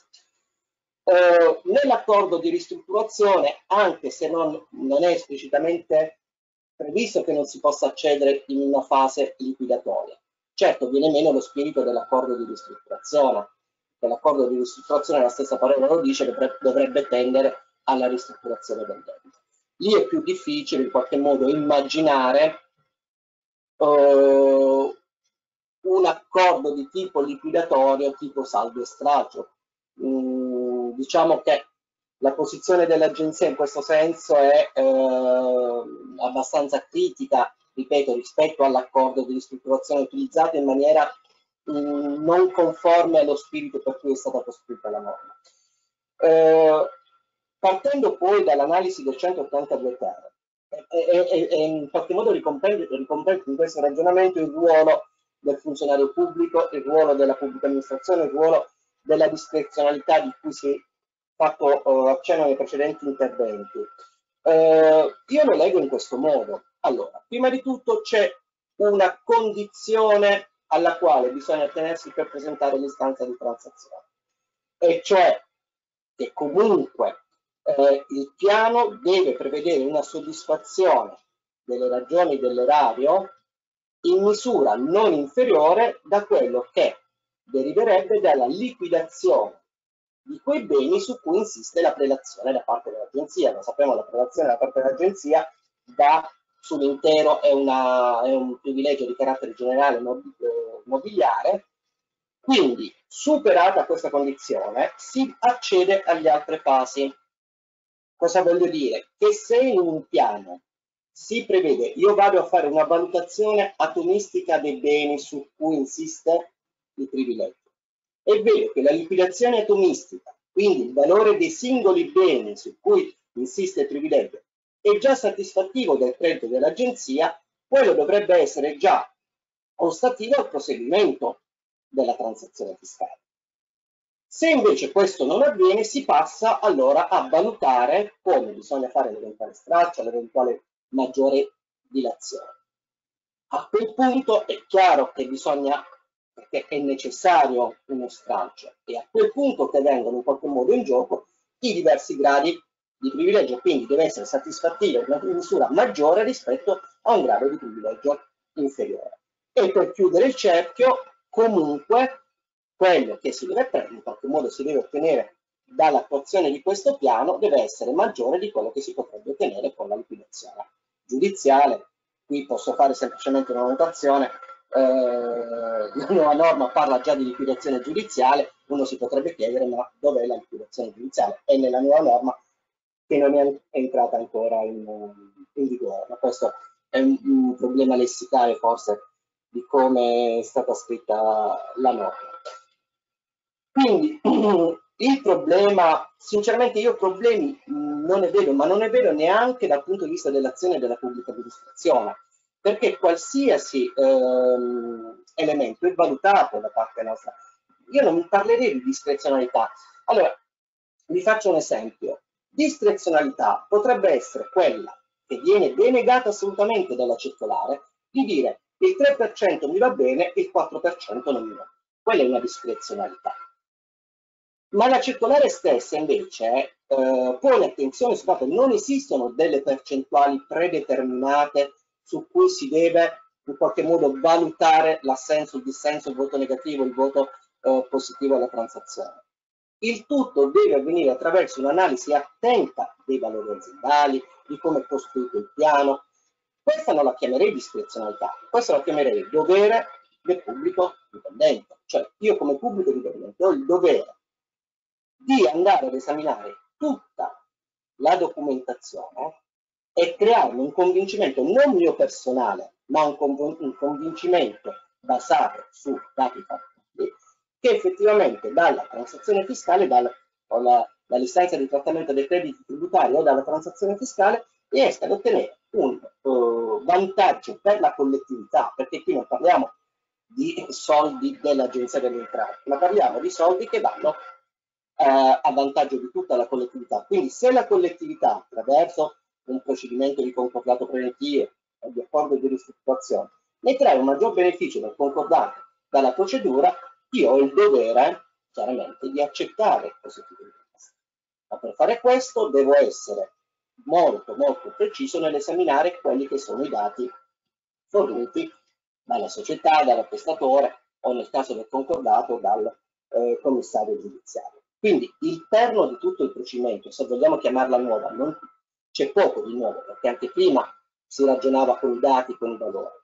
Il nuovo potrebbe essere solo l'interpretazione di dire se l'Agenzia delle Entrate, l'INPS, nel caso l'INAIL, non hanno espresso il proprio voto, allora il giudice si sostituisce diciamo, alla, pubblica, alla pubblica amministrazione in, a quelle condizioni previste chiaramente dalla norma, è sempre che ci siano quelle condizioni e in qualche modo supplisce all'inerzia eh, delle agenzie fiscali o degli istituti previdenziali. Cosa che onestamente devo dire, mh, mm, sì, è stata introdotta, mh, potevo anche non vederne la necessità, eh, ripeto perché tanto si vota sempre, forse nel caso degli accordi di ristrutturazione ci possono essere disfunzioni a livello eh, di dialogo tra la società e, mm, e, la pubblica amministrazione per cui non si, non si arriva poi in qualche modo alla, alla, alla, stipula degli accordi che sono preliminari poi alla presentazione dell'istanza di, di omologa dell'accordo di ristrutturazione. Che cos'è importante? Cioè, qual è il messaggio invece molto importante che dà la circolare, su cui si, si sofferma la circolare nella gran parte della sua estensione? È quello anche di dare un messaggio generale di collaborazione tra professionisti, società, professionisti e eh, pubblica amministrazione. La collaborazione che si deve intendere, come anche specifica la circolare, anche nel dialogo, ma soprattutto nella correttezza da parte di entrambi le parti. E che cosa mi riferisco? Mi riferisco a quelle che leggo tutti i giorni, cioè parlo delle attestazioni dei professionisti e parlo delle relazioni, nel caso dei concordati, 172 dei commissari. Guardate che nella mia esperienza, quando un'attestazione è fatta bene, quando un commissario è scrupoloso e si assume, scusate perché molto spesso viene abitata la pubblica amministrazione come con sacco di inefficienza, eccetera, però ciascuno ha le proprie responsabilità, perché un commissario che mi dice potrebbe andare bene o male, non mi ha detto niente. Un attestatore che mi dice potrebbe valere 100-200 non mi ha detto niente. Allora, se noi partiamo da attestazioni fatte in questo modo, da relazioni fatte in questo modo, è chiaro che non semplifichiamo la sorte della società.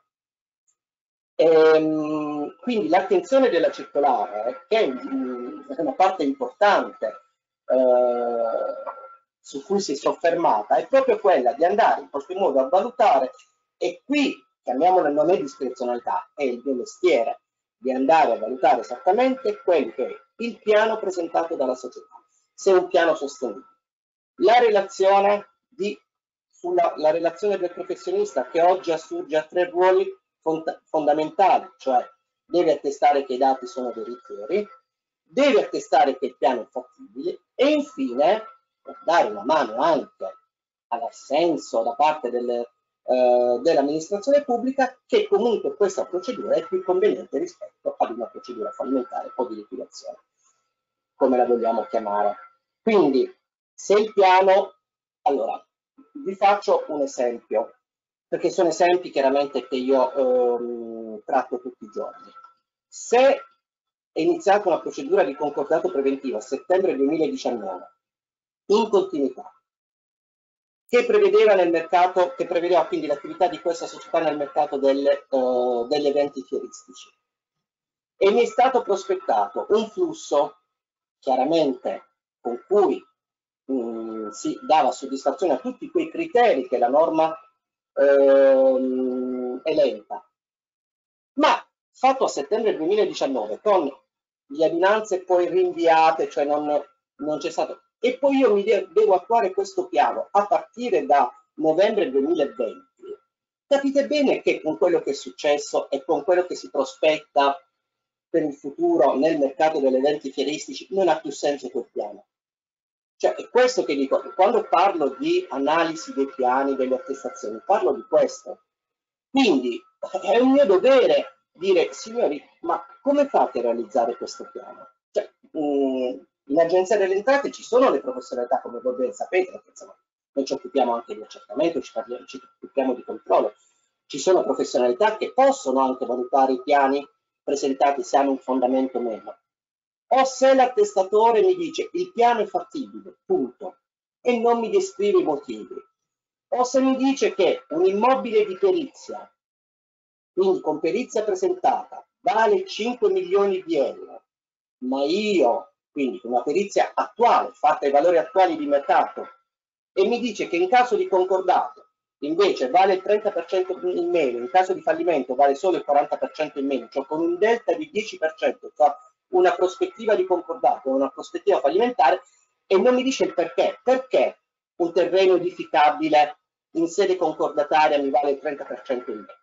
Se ancora non, non mi ha presentato, faccio un altro esempio, a fondamento di questa valutazione una proposta di acquisto, due proposte di acquisto, No, mi ha detto solo a livello prudenziale che lo svaluto del 30%. È chiaro che il patrimonio diventa incapiente, basta giocare sulle percentuali.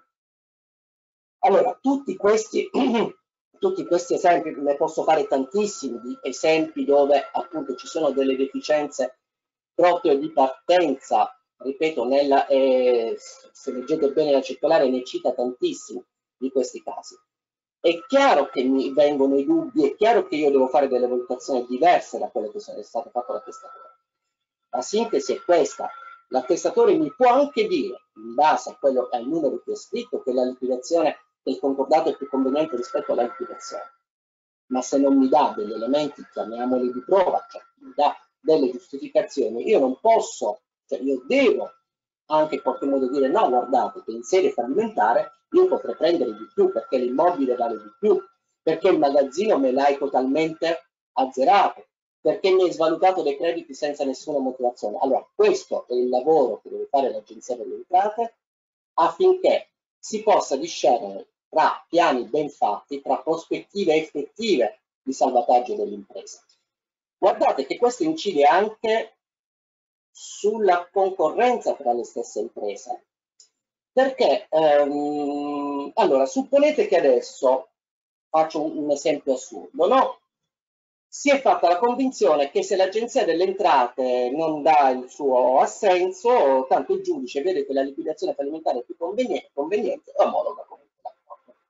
Inizio a fare una pianificazione fiscale, cioè inizio a dire, guarda, io piano piano mi pago tutti, non pago l'Agenzia delle Entrate, poi vi, vi, vi faccio una notazione di raccordo col codice della crisi d'impresa. A questo punto cosa mi rimane in mano? Un cerino, mi rimane una società vuota con il debito verso l'agenzia. Beh, grazie che a quel punto è più conveniente 10, lire, 10 euro rispetto a zero, perché la, la società non ha più niente. Ma nel frattempo ricordatevi, quella società che ha fatto questo tipo di pianificazione, sapendo che non avrebbe pagato i debiti tributari, ha fatto concorrenza sleale ad un'altra impresa dello stesso settore, perché sapendo già questo ha potuto praticare prezzi più bassi perché le tasse non le avrebbe pagate, sapeva già di non pagarle. Allora, questi sono i casi in cui bisogna stare attenti, non i casi normali di quando vogliamo salvare effettivamente l'impresa. E vi dico che abbiamo votato tantissime volte in maniera positiva guardando all'aspetto occupazionale. Questo esempio che vi ho fatto lo dovreste raccordare anche col codice della, è vero che nel codice della crisi dell'impresa era stato inserito questa modifica normativa, ma si doveva congiungere con i sistemi di allerta. I sistemi di allerta servivano proprio a far sì che non ci fosse una pianificazione di dire io adesso non pago le imposte e tanto fra 4-5 anni poi gli dico che non c'è più niente, perché esistevano i sistemi di allerta attraverso il mancato pagamento dell'IVA. Quindi io potevo prendere in tempo quella società e dire no, guarda, tu non stai pagando l'IVA, Non credere che poi non pagando l'IVA e quindi ti fai dei prezzi più bassi di mercato, arrivi fra cinque anni e mi chiedi o chiedi al giudice, chiamiamolo così, di omologare un concordato con cui mi paghi 1,5 Ora, eh, sono tutti esempi che servono in qualche modo a farvi anche capire come opera l'Agenzia delle Entrate, con quale scrupolo esamina la documentazione approvata e con quale, cioè nel momento in cui c'è un voto negativo, il voto negativo è anche sofferto da parte dell'agenzia, ma quel voto negativo ha delle motivazioni così forti e non so, che mm, io adesso mm, parlo per la mia esperienza, chiaramente, che con quelle motivazioni voglio capire se presentate al giudice, il giudice vaglierà anche le motivazioni addotte dal voto negativo dell'agenzia delle. Non, non c'è mai stata una deresponsabilizzazione dell'agenzia se votare positivamente o votare negativamente, tanto voto negativamente perché se succede qualcosa eh, posso essere in qualche modo eh, perseguito per danno erariale, anche perché per quanto riguarda le transazioni non c'è questo pericolo se non per dono, ma il dono eh, significa che hai fatto azioni che vanno al di là eh, della mera deresponsabilizzazione. Um, un altro passo importante che io leggo, al di là poi della finanza esterna, quello che volevo dire è chiaro che ci sono eh, teorie e interpretazioni differenti, per carità, ma la posizione dell'agenzia è questa. Non dice l'agenzia che tu, tu azienda, tu società mi devi pagare col tuo patrimonio futuro.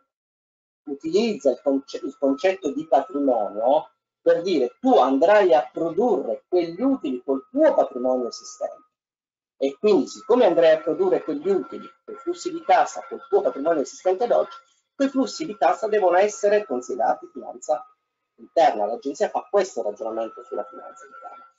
E io so, perché poi nell'ambito specialmente del Tribunale di Milano, come prima si diceva, comunque è questo il discorso eh, che viene accettato dal Tribunale sulla qualifica dei flussi di cassa, dei flussi di cassa.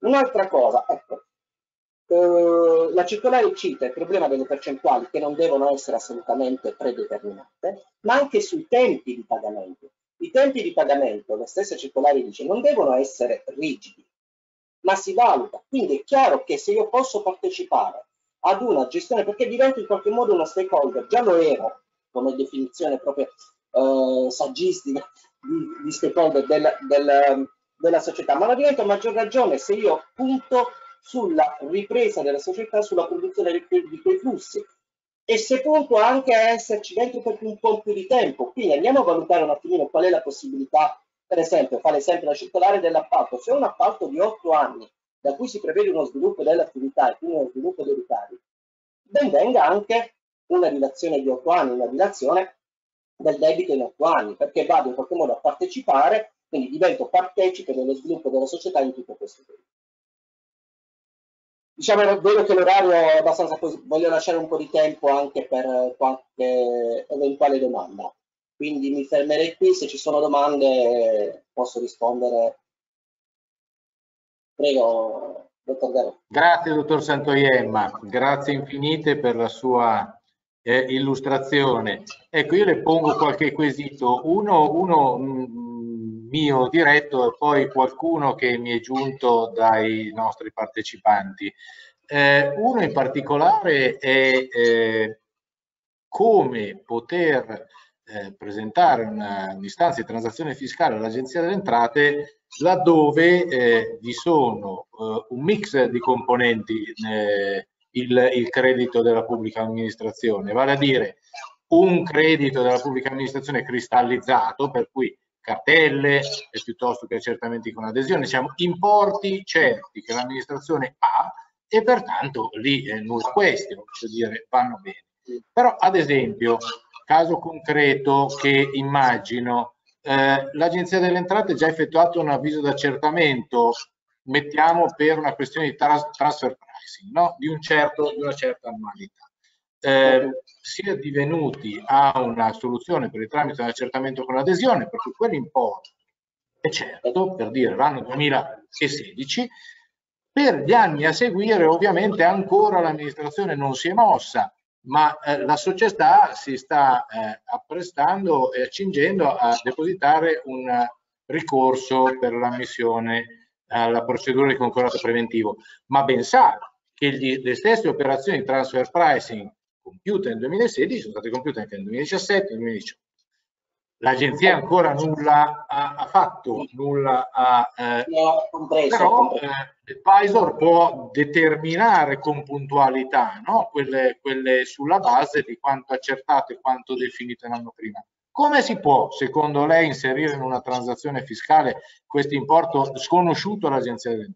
Allora, beh, il primo metodo è quello della, eh, da parte nostra, cioè nel momento in cui viene presentato vi dico proprio operativamente, un'istanza ma anche una semplice domanda prenotativa in bianco e io allerto subito tutte le altre unità dell'agenzia dell che abbiano in carico degli elementi cosiddetti si chiamano non lavorati in modo tale che possa essere comunque notificati gli avvisi di accertamento nelle more del, eh, della procedura concordataria perché chiaramente se l'elemento proprio non esiste eh, sul futuro non possiamo sapere niente.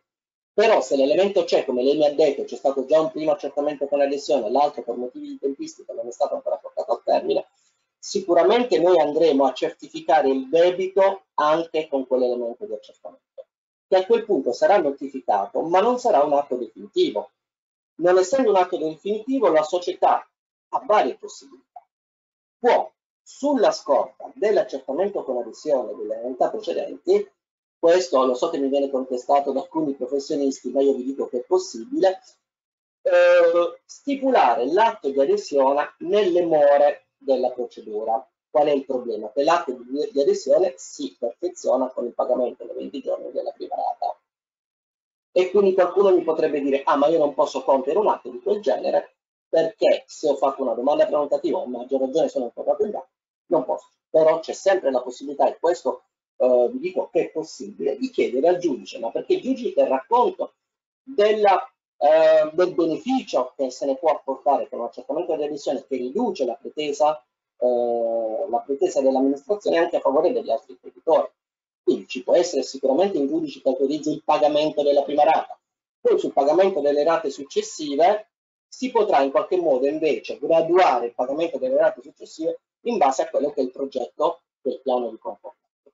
Chiaramente in quel caso però non sarà applicata una falcida ulteriore perché all'interno del procedimento eh, del, della procedura concorsuale si è firmato un atto di adesione. Diversamente può fare ricorso, fare ricorso, allora in quel caso il contenzioso può essere chiuso sempre nell'ambito della procedura concorsuale attraverso la conciliazione giudiziale, attraverso la mediazione, anzi a maggior ragione con la conciliazione giudiziale non per il perfezionamento non c'è problema di pagamento della prima rata, quindi si perfeziona semplicemente con la sottoscrizione, anche lì stabilire quello che è il normale, la normale rateazione, ma si potrebbe fare uno sforzo maggiore di allineare la rateazione di, quest di queste conciliazioni, di questi accertamenti dell'adesione a quello che è il piano eh, concordatario. Oppure decidere di far partecipare quell'accertamento al pagamento in moneta concordataria. Cosa significa? Che se sulla massa certa, quindi avvisi di liquidazione, cartelle, mi paghi il 48%, sullo stesso accertamento mi paghi il 48%. Certo, ci sarà un diverso trattamento tra quello che è la, la lesione stipulata prima con l'accertamento invece che diventa definitivo però a quel punto tu me, la, me lo paghi in, in modo uh, con moneta concreta. Quindi le possibilità sono, poi in ogni caso, ripeto, però mh, questa è la posizione dell'agenzia proprio sui debiti, chiamiamoli quelli che non sono certi, cioè o perché sono in contenzioso, perché sono ancora in, devono ancora accadere i 60 giorni per uh, uh, la quiescenza. Comunque, ripeto, queste sono le alternative che vedo nell'ambito della procedura. Chiaramente se tutto questo è stato cristallizzato, quindi c'è la definitività prima dell'apertura della procedura, viene immesso nella massa dei debiti certi e quindi partecipa al concorso insieme a tutti gli altri debiti del, eh, nei confronti dell'agenzia. Certo, per cui possiamo dire che nel caso in cui non c'è un debito certo, eh, non è eh, oggetto di transazione fiscale quella stima eventuale che potrebbe fare l'advisor eh, tributario dell'imprenditore. Cioè non possiamo ricomprenderla se non si è incardinato alcun tipo di procedura con l'Agenzia delle Entrate. No, se non c'è l'accertamento, cioè è necessario che ci sia l'accertamento, cioè che l'agenzia abbia certificato l'esistenza. Se non c'è, eh, ma guardi, se non c'è, mh, almeno per come eh, si opera, vuol dire che non ci sono proprio elementi, perché lo stesso verbale della Guardia di Finanza, nel momento in cui, ripeto, si ha l'innesto di una procedura, viene immediatamente lavorato proprio per dire cerchiamo in qualche modo di quantificare il debito sulle annualità chiaramente che rientrano in procedura concorsuale, quindi tutte le annualità precedenti chiaramente all'apertura della procedura. Perfetto. Grazie. Un'ulteriore cosa che non c'entra con, con, questa vicenda, eh, interpretazione letterale di quello che è eh, il cosiddetto potere di cram down da parte del Tribunale. Eh, si è scritto, molti operatori hanno già scritto in merito alla possibilità del eh, Tribunale per il tramite del giudice delegato di eh, ovviamente eh, votare eh, per conto dell'Agenzia delle Entrate in caso di mancata eh, adesione.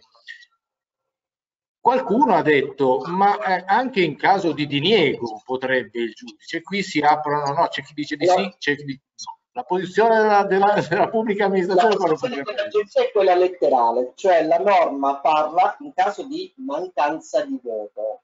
Allora, la mancanza di voto ha un significato diverso dal voto negativo. È chiaro eh. che noi nel voto negativo andremo comunque a spiegare da ora in poi perché fino adesso il voto negativo è stato un voto come tutti gli altri creditori. Cioè nessun creditore ha mai detto voto sì, voto no, perché e per come. Ha detto o sì, noi possiamo fare anche uno sforzo di motivare il voto negativo, però per noi è il voto fondamentale. Eh, che ci sia questa possibilità, ma io partecipando un po' di incontri l'ho percepita, l'ho percepita anche che venga interpretata come eh, questa modifica normativa come anche in caso di voto negativo e devo rilevare anche che anche i giudici non hanno ancora le idee chiare. Ho mm. parlato sì, con qualche giudice che non ha le idee chiare sull'interpretazione da dare a quel voto, quindi siamo lì e come al solito aspetteremo il primo caso e vedremo un po' quale sarà l'applicazione da parte del giudice, però l'interpretazione letterale rimane quella nel concordato collettivo in mancanza di voto. Qualche dubbio potrebbe anche sorgere sull'accordo di ristrutturazione che invece parla in caso di mancata adesione, dove l'adesione ha già un connotato positivo, cioè il mancato voto è non è votato, non, è un, non può essere un voto. La mancata adesione perché aderire a un accordo di ristrutturazione significa dare il proprio, il proprio assenso.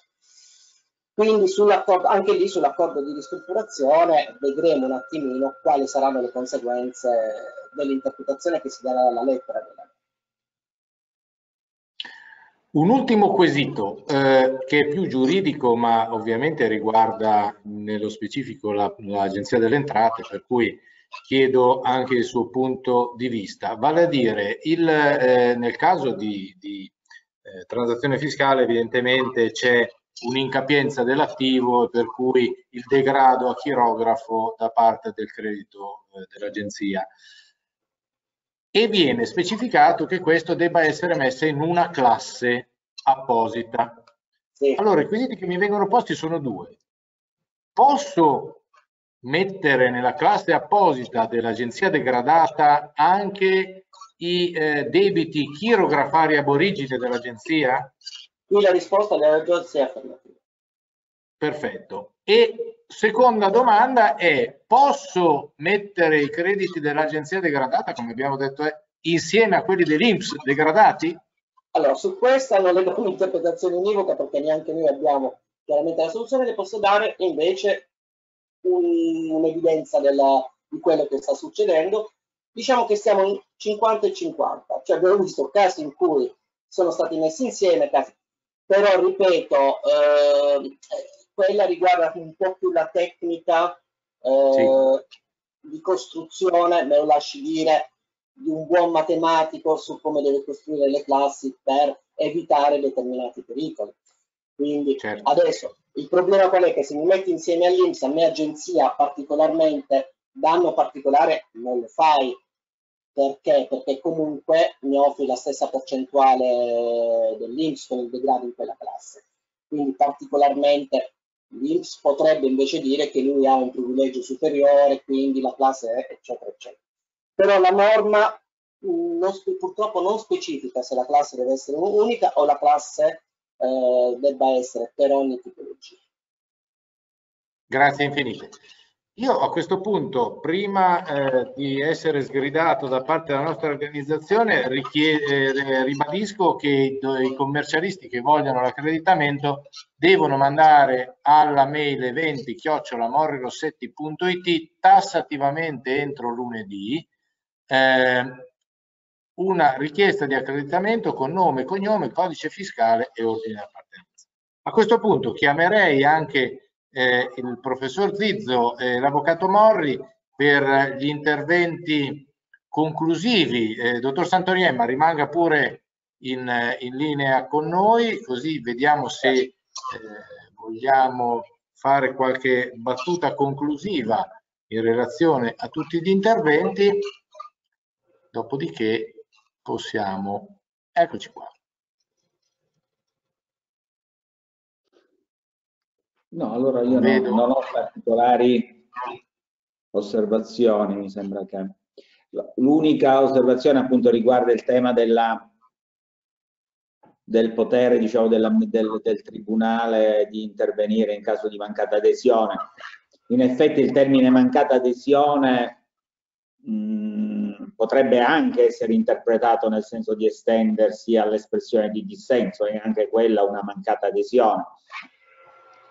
Eh, e del resto eh, eh, l'espressione di dissenso generalmente viene, ormai viene intesa come un atto impugnabile davanti alle commissioni tributarie eh, probabilmente eh, eh, nel quale evidentemente una volta che noi assumiamo eh, che il parametro sia quello della maggiore convenienza economica, evidentemente a monte eh, declinato secondo le opportune regole relative alla, appunto alle priorità eccetera, ma che comunque sulla base, sullo sfondo ci sia quel criterio lì con tutte le complicazioni inerenti, probabilmente insomma, eh, chi meglio del Tribunale che è incaricato uh, di eh, esprimersi eh, sulla omologazione o comunque eh, è, è dire, idoneo a valutare eh, la sussistenza di quella condizione, ecco, piuttosto che coinvolgere un giudice estraneo come adesso si fa rispetto al, al diniego. Quindi io vedrei su questo dei margini per eh, attivare eh, il, il, tribunale eh, piuttosto che eh, immaginare, secondo la prassi che si è sviluppata in questi ultimi anni, eh, una impugnazione davanti alle commissioni tributarie del, dell'eventuale diniego. È chiaro che eh, in quel, in quel caso il, il, diniego non sarà impugnabile davanti alle alle commissioni tributarie perché in realtà a quel punto eh, la parola e eh, la eventuale lesività eh, sarà riconducibile alla decisione del tribunale.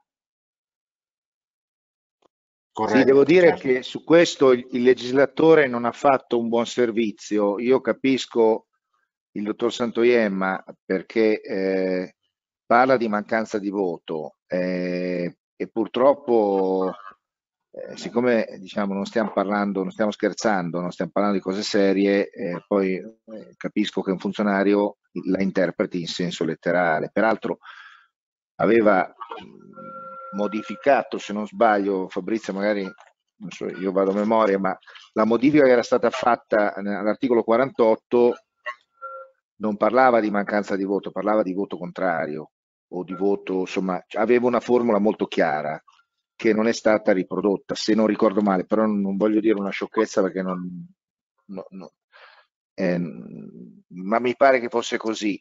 Quindi qui eh, secondo me il legislatore nella fretta ha, ha, ha sbagliato, l'avevamo anche scritto, poi che l'interpretazione sarà un'interpretazione sostanzialistica eh, lo vedremo, lo vedremo.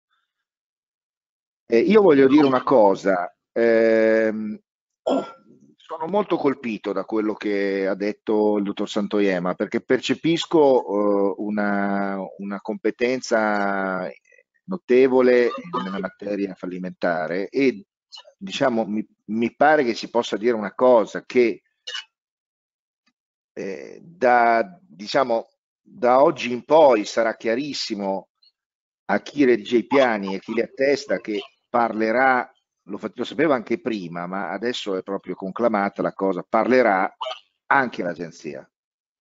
Cioè l'agenzia leggerà con grande attenzione il, i documenti che, che, riceve e li valuterà.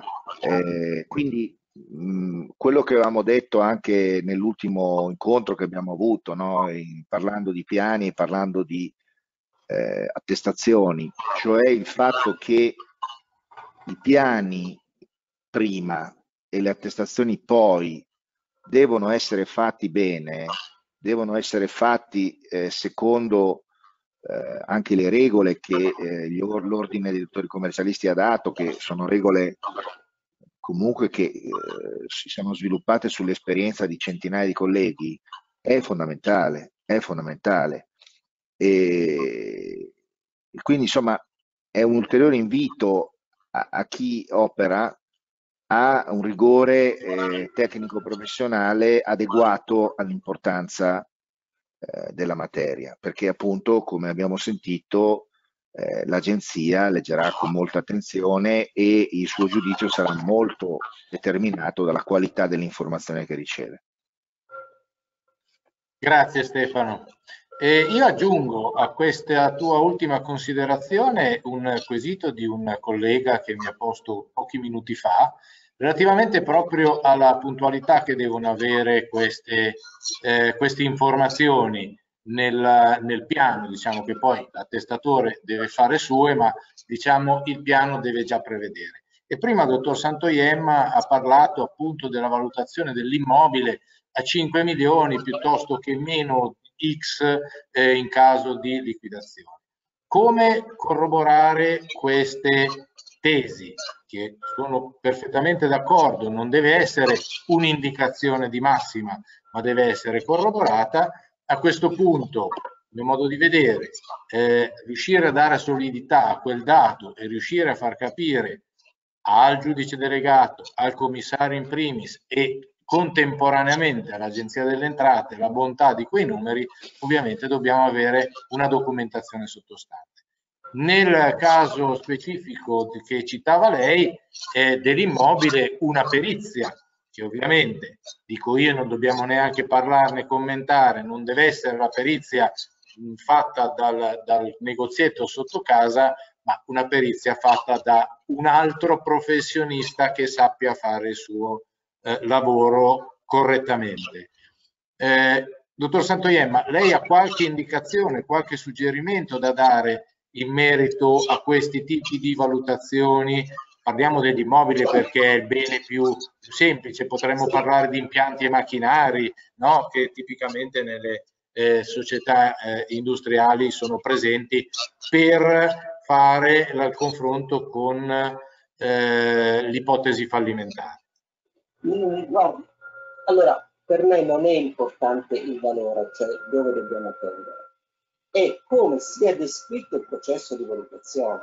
Quindi per me va anche bene dire, cioè la perizia dell'immobile, nel caso concreto che facevo, era 5 milioni, ma poi perché me lo svaluti del 30% senza dirmi come se la procedura eh, del concordato preventivo fosse una liquidazione normale. 30% mi sta bene una liquidazione fallimentare dove vado all'asta eventualmente, no? ma non in un concordato preventivo, perché agisco ancora in un regime di mercato nel piazzare degli immobili. Quello che riguarda per esempio il magazzino o gli altri valori, l'importante è che la valutazione, nella valutazione ci siano quegli elementi che possono trovare riscontro da parte nostra. Cioè se mi dici che il magazzino costituito da tot beni e ormai c'è merce andata male, mi fai delle distinte e così via, io ho degli elementi per valutare la bontà, mi scuso il gioco di parole, della tua valutazione. Quello di cui ho bisogno sono gli elementi di riscontro. Io non mi posso più accontentare delle frasi, il magazzino, siccome siamo in una fase di questo tipo, lo potrei vendere a tot lira. Perché? Il problema sta qui, cioè non, non, non, devo essere io a dare ci sono i principi contabili, ci sono, cioè ci sono degli strumenti che devono essere descritti per darmi gli elementi di dire che la valutazione sarà fatta Perfetto. Grazie, grazie ancora. Bene, allora io eh, non mi sembra vi siano, siano giunti ulteriori quesiti. Se i nostri relatori non vogliono, non hanno eh, così ulteriori considerazioni da fare. No, volevo solo dire una cosa che poi ho controllato, scusami Fabrizio, ma siccome la memoria, sai, ormai eh, ho controllato la, la modifica, cioè la, la, modifica che è stata fatta col correttivo, dottor Santoiemma, alla, alla disciplina dell'articolo 48 del codice della crisi, parla di mancata adesione. Sì, sì, sì, sì lo ricordavo.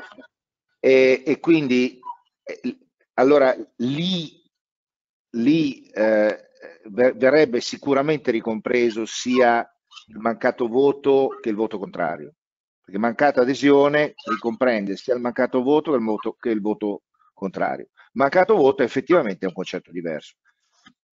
Mi pare che la circolare però abbia un passaggio in cui sembra un po' sorvolare su questo aspetto, poi magari se avremo occasione di parlarne. Eh, sì. no? Guardi, allora, l'unica speranza che possiamo avere come professionisti tutti quanti del settore, che non arrivi mai a dover in qualche modo a, a dire al giudice no guardi lì è sbagliato, non potrà farlo perché dice questo. Sì. L'auspicio è che sia da parte pre precedentemente nei rapporti tra società, amministrazione e organi da procedura ci sia un modo di arrivare positivamente.